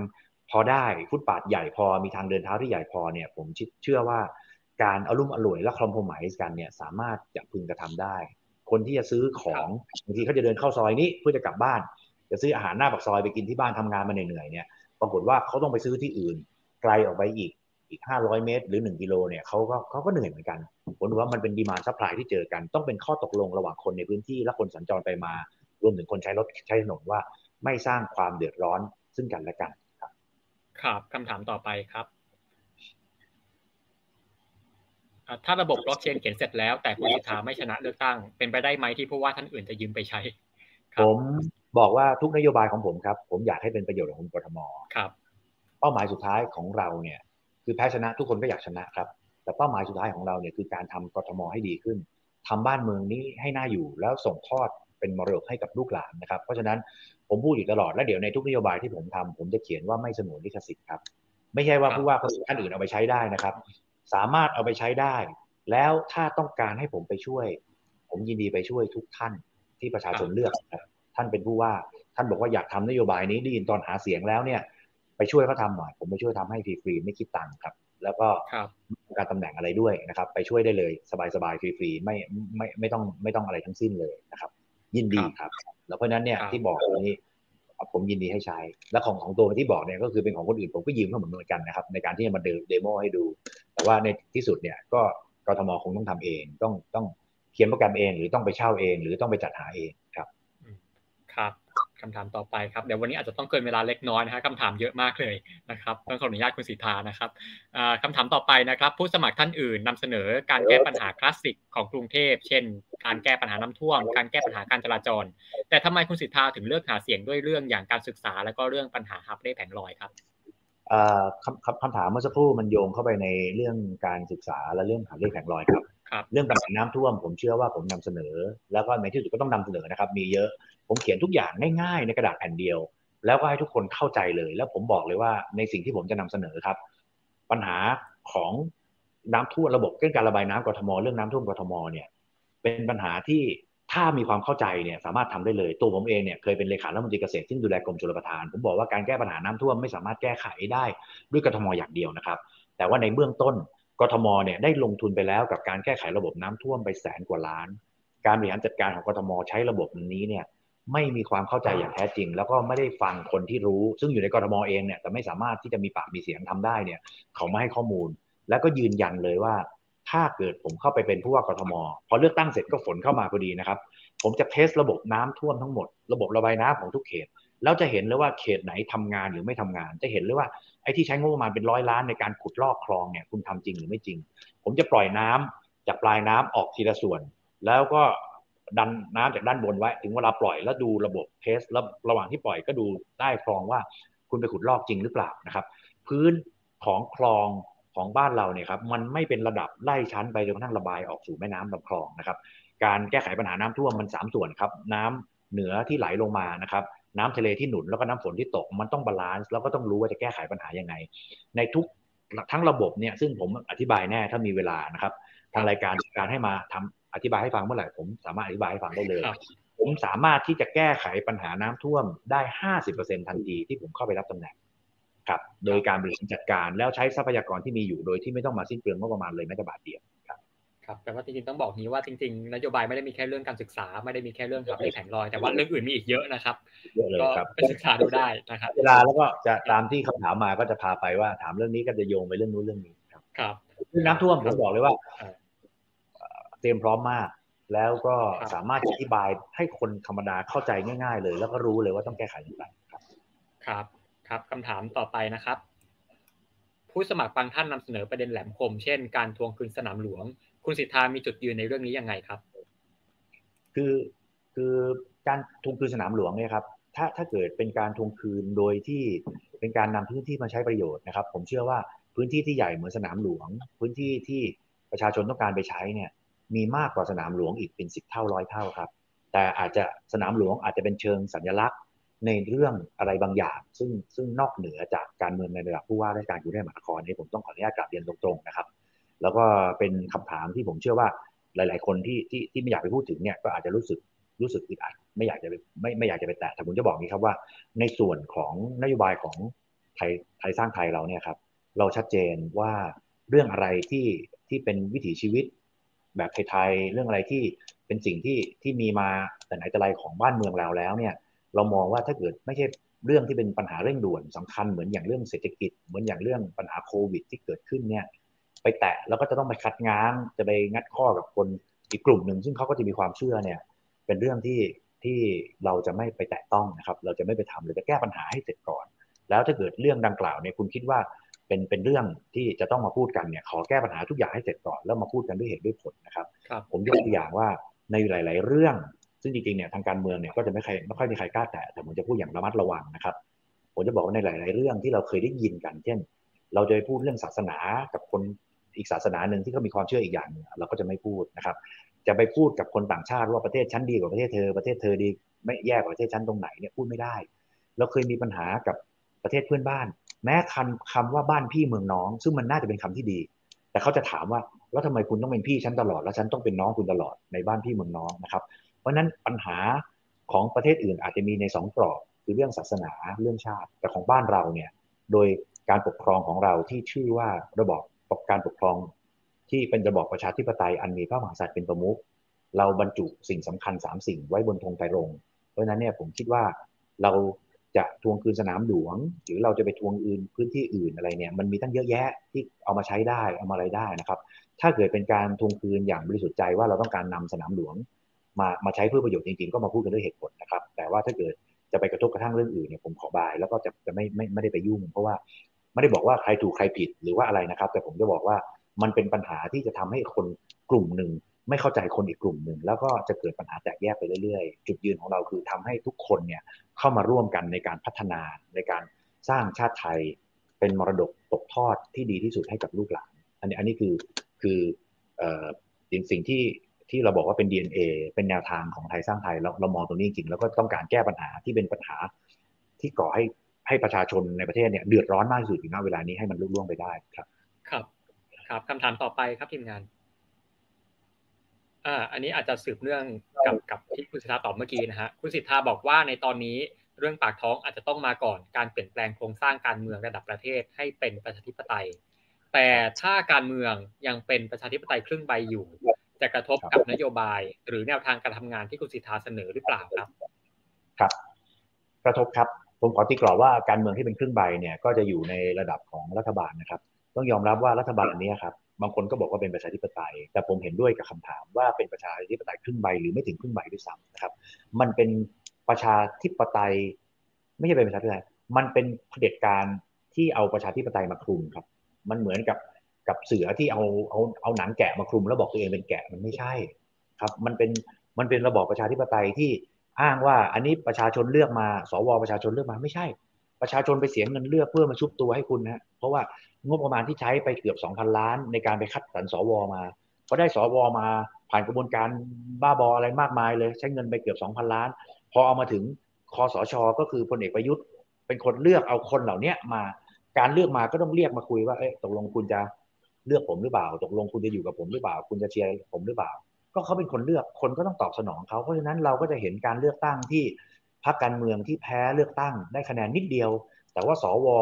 ทั้ง 249 คนที่ออกเสียง เลือกพลเอกประยุทธ์เป็นนายกหมดเลย ไปดูระเบียบในการตั้งในการคัดสรรสวบอกเลยว่าต้องเป็นคนเป็นกลางทางการเมือง ต้องเป็นไม่จงแบบอะไรอะไม่ไม่ฝักฝ่ายการเมืองฝ่ายใดฝ่ายหนึ่ง เอามาเป็นสวที่ทำประโยชน์ให้กับประเทศชาติ ผมไม่เชื่อว่าถ้าเลือกมาอย่างจริงจังแล้วเนี่ย ร้อยเปอร์เซ็นจะเลือกคนคนเดียวแชนที่มันจะเกิดขึ้นมันศูนย์จุดศูนย์ศูนย์หนึ่งเยอะมากไม่มีทางทำได้ เพราะฉะนั้นเนี่ยมันไม่เป็นประชาธิปไตยแน่นอน คุณไปยัดข้อบังคับต่างๆ คุณไปยัดการเลือกสวห้าปีในการเลือกนายก ซึ่งก็กลับมาเลือกตัวคุณเอง แล้วก็ไปอภัยโทษตัวเองไว้ในกฎหมายในต่างมันไม่ใช่ประชาธิปไตยครึ่งใบมันไม่ถึงครึ่งใบด้วยซ้ำเป็นอุปสรรคไหมเป็นอุปสรรคมากมาย ไม่ได้กับการเลือกตั้งไม่ได้กับผู้ว่ากทม เป็นอุปสรรคและถ่วงความเจริญของประเทศนี้ให้ล้าหลังอยู่ทุกวันนี้ครับ ครับอืมนะฮะอ่าทีเนี้ยแปลแปลว่าอ่าอย่างคุณสิทธาบอกว่าตอนแรกเนี่ยจะต้องแก้ปากท้องให้ให้ได้ก่อนนะครับ แล้วอย่างอย่างนี้แปลว่าเรื่องจุดยืนของสิทธาที่จะแก้ปัญหาเนี่ยนะครับ แต่อ่าระหว่างการแก้เรื่องประชาธิปไตยกับการแก้เรื่องปากท้องเนี่ยมันมันต้องจับ priority ยังไงครับตกลงแล้ว ประชาประชาธิปไตยต้องทำครับ แต่ว่าทำคู่ขนานกับเรื่องปากท้องได้ สิ่งที่ประชาชนคอนเซิร์นทุกวันนี้จะทำโพจะลงไปสอบถามชาวบ้านจะอะไรเนี่ย เราอยู่ในบอร์ประชาธิปไตย ประชาชนกำลังเดือดร้อน เรื่องปากท้องและเรื่องวิกฤตโควิดเพราะโควิดก็ทำให้ทำมาหากินไม่ได้ เพราะนั้นเนี่ยผมคิดว่าเป็นสิ่งที่ทุกคนที่จะมาเป็นเจ้าหน้าที่รัฐ ไม่ว่าจะรัฐบาลหรือกทมเนี่ยจำเป็นที่จะต้องเข้าไปดูแลแก้ไข ในเรื่องประชาธิปไตย ผมอยู่ในฝั่งที่เป็นฝ่ายค้าน ผมอยู่ในฝั่งที่ เป็นประชาธิปไตย ผมเป็นทหารที่ออกมาพูดอย่างตรงไปตรงมากับทหารที่เข้ามาปกครองประเทศด้วยวิธีที่ผิดผิดอยู่ณปัจจุบันเนี้ยผมพูดอย่างตรงไปตรงมา แล้วก็ไม่ได้ไม่แค่ก็ถามทั่วไปก็คือแทบจะไม่ได้เกรงอกเกรงใจละก็พูดกันตรงๆ เลยว่าสิ่งที่ทำเนี่ยไม่ถูกคือถ้าเกิดถามว่าให้ไล่ออกมาได้ทำได้ไหมถ้าผมไล่ได้ผมก็ไล่ไปแล้วล่ะเพราะผมก็ไม่ได้สนับสนุนอยู่แล้วนะครับ เพราะฉะนั้นผมบอกว่าผมให้ความสำคัญกับระบอบประชาธิปไตย แต่ว่ากรณี ของของปากท้องของอะไรเป็นเรื่องเร่งด่วนที่ต้องทำและสามารถทำคู่ขนานกันไปด้วยได้ครับ ครับ ครับคำถามต่อไปครับ ตอนนี้เทรนสร้างหรือนี่รีโนเวทสวนสาธารณะกำลังมาแรงนะครับทั้งเรื่องคลองช่องนนทรีเรื่องสวนลุมก็กำลังทำใหม่ หรือสวนเป็นจักกิตินะครับ คุณสิทธามองเทรนนี้ยังไงนะครับ แล้วก็มีนโยบายกับเรื่องนี้ยังไงครับ ผมคิดว่าการสร้างสวนจำเป็นครับ เพิ่มพื้นที่สีเขียว เพิ่มปอดให้คนกรุงเทพนะครับจำเป็นต้องทำ แล้วก็ผมก็มีนโยบายว่าจะใช้สถานที่หนึ่งของกทมให้เต็มประสิทธิภาพสองหน่วยงานรัฐบาลอื่นๆ ใต้ทางด่วนเอ่ยหน่วยงานอื่นๆเนี่ยเราต้องติดต่อแล้วก็นำมาใช้ แล้วคุณก็อยู่ในกทม อยู่ในพื้นที่ของผมเพราะฉะนั้นเนี่ยก็ต้องต้องเข้ามาช่วยกันดูแล ต้องเข้ามาช่วยกันทำประโยชน์ให้กับพื้นที่ที่บ้านคุณอยู่นะครับหน่วยงานรัฐวิสาหกิจเช่นเดียวกันนะครับ และที่สำคัญหน่วยงานเอกชนครับ ทุกวันนี้เอกชนหลีกเลี่ยงกฎหมายที่ต้องเสียภาษีที่ดินที่ไม่ได้ใช้ประโยชน์เนี่ย โดยการไปแกล้งปลูกต้นไม้ต้นกล้วยอะไรต่างๆ แล้วก็ไปปลูกกันเป็นกระจุกไม่ได้เก็บเกี่ยวนะครับ บอกว่าตรงนั้นน่ะมันไม่ได้ประโยชน์มันเพิ่มพื้นที่สีเขียวให้ก็จริงสร้างออกซิเจนเป็นปอดให้กรุงเทพได้หน่อยหนึ่งนะครับมันต้องมีความหลากหลายทางชีวภาพ มีการใช้ประโยชน์จากที่ดินหลายอย่าง เอามาให้เราปลูกทำเป็นแปลงผักทดลองทำเป็นสวนสาธารณะเป็นสนามจักรยานสนามวิ่งสนามพักผ่อนหย่อนใจให้ให้คนทั่วไปดีกว่านะครับผมเห็นด้วยที่ทำครับ แต่พอลงไปดูในรายละเอียดเนี่ยอย่างสวนลุมผมเข้าใจว่าเฉพาะสวนลุมสวนเดียวใช้งบประมาณในการซ่อมบำรุง ในการพัฒนาสวนลุมไปน่าจะหลายร้อยล้านมากๆอะผมได้ยินว่าหกเจ็ดร้อยมั้งถ้าเกิดเป็นอย่างนั้นจริงๆเนี่ยผมเชื่อว่ามันแพงเกินไปนะครับ ไปทำสิ่งปลูกสร้างอะไรที่มันวิลิสมาหลามากเกินไป คุณไปทำกับพื้นที่รกร้างว่างเปล่าที่มีอยู่ที่การรถไฟที่ของหน่วยงานข้างเคียงที่อะไรเนี่ย แล้วทำเยอะๆให้ประชาชนเขาไม่ต้องนั่งฝ่ารถติดมาที่สวนลุมเพื่อจะมาวิ่งอย่างเงี้ยให้เขาวิ่งใกล้บ้านมีสวนใกล้บ้านดีกว่า คุณใช้เงินหกเจ็ดร้อยล้านเนี่ยอาจจะทำได้อีก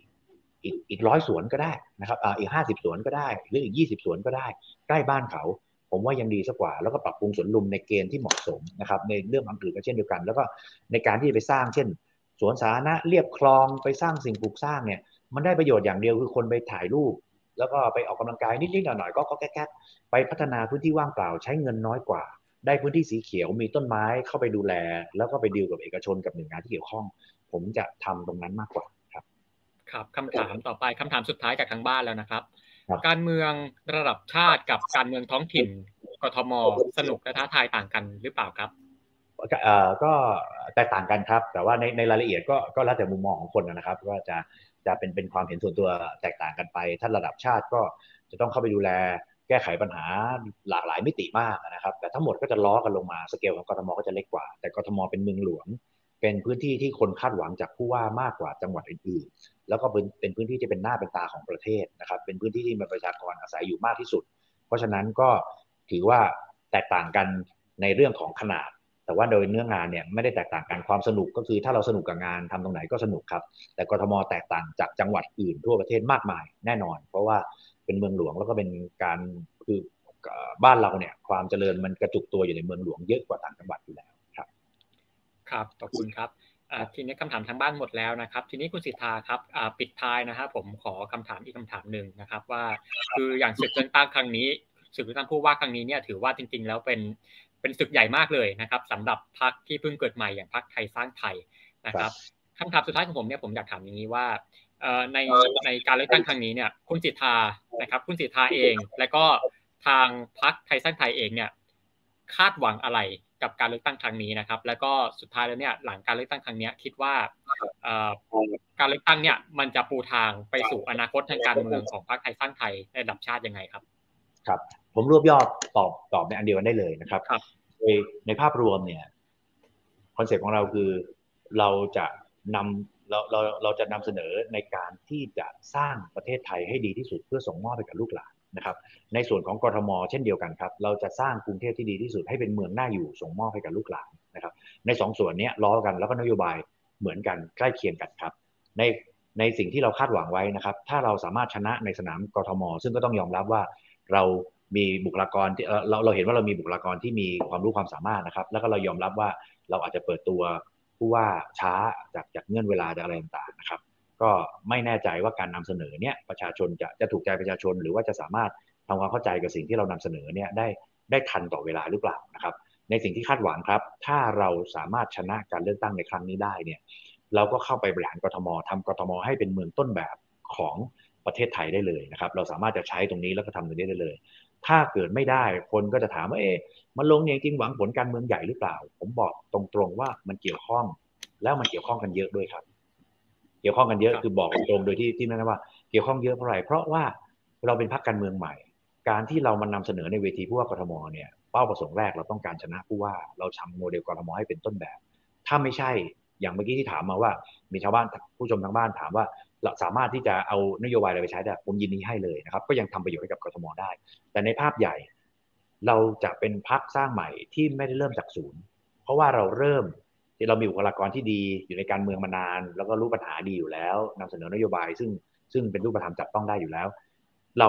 สามารถที่จะนำเสนอนโยบายในช่วง 2 เดือนของการเลือกตั้งผู้ว่าเนี้ยสอดคล้องล้อกันไป เพราะว่าผมคือคนที่เขียนนโยบาย คนที่ร่วมทำนโยบาย คนที่ร่วมก่อตั้งพรรคการเมืองนี้ขึ้นมานะครับในการที่เป็นทางเลือกให้กับพี่น้องประชาชน ผมลงเองแล้วผมก็นำเสนอนโยบายเอง เพราะฉะนั้นเนี่ยหลังจากที่หมดการเลือกตั้ง ถึงแม้ผมจะแพ้ การเลือกตั้งในครั้งนี้ ก็ไม่ได้ไม่ได้ไม่ไม่ใช่ไม่อยากชนะนะครับ อยากชนะ แต่ถ้าแพ้ก็ไม่ได้ไม่ได้รู้สึกว่าจะเป็นการผิดหวังอะไรมากมายนะครับ แล้วก็ถือว่าเป็นสิ่งที่ที่เป็นสีสันของประชาธิปไตยที่ 31 คนลงเลือกตั้ง มีสมหวังหนึ่งคน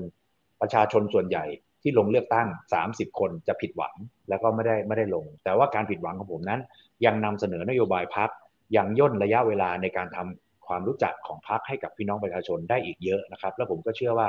ย่นได้เยอะมากๆ รวมถึงการที่ประชาชนจะตัดสินใจ ถ้าเข้าใจหรือว่าชื่นชอบในนโยบาย จะตัดสินใจมาเลือกพักไทยสร้างไทยในอนาคต ก็จะ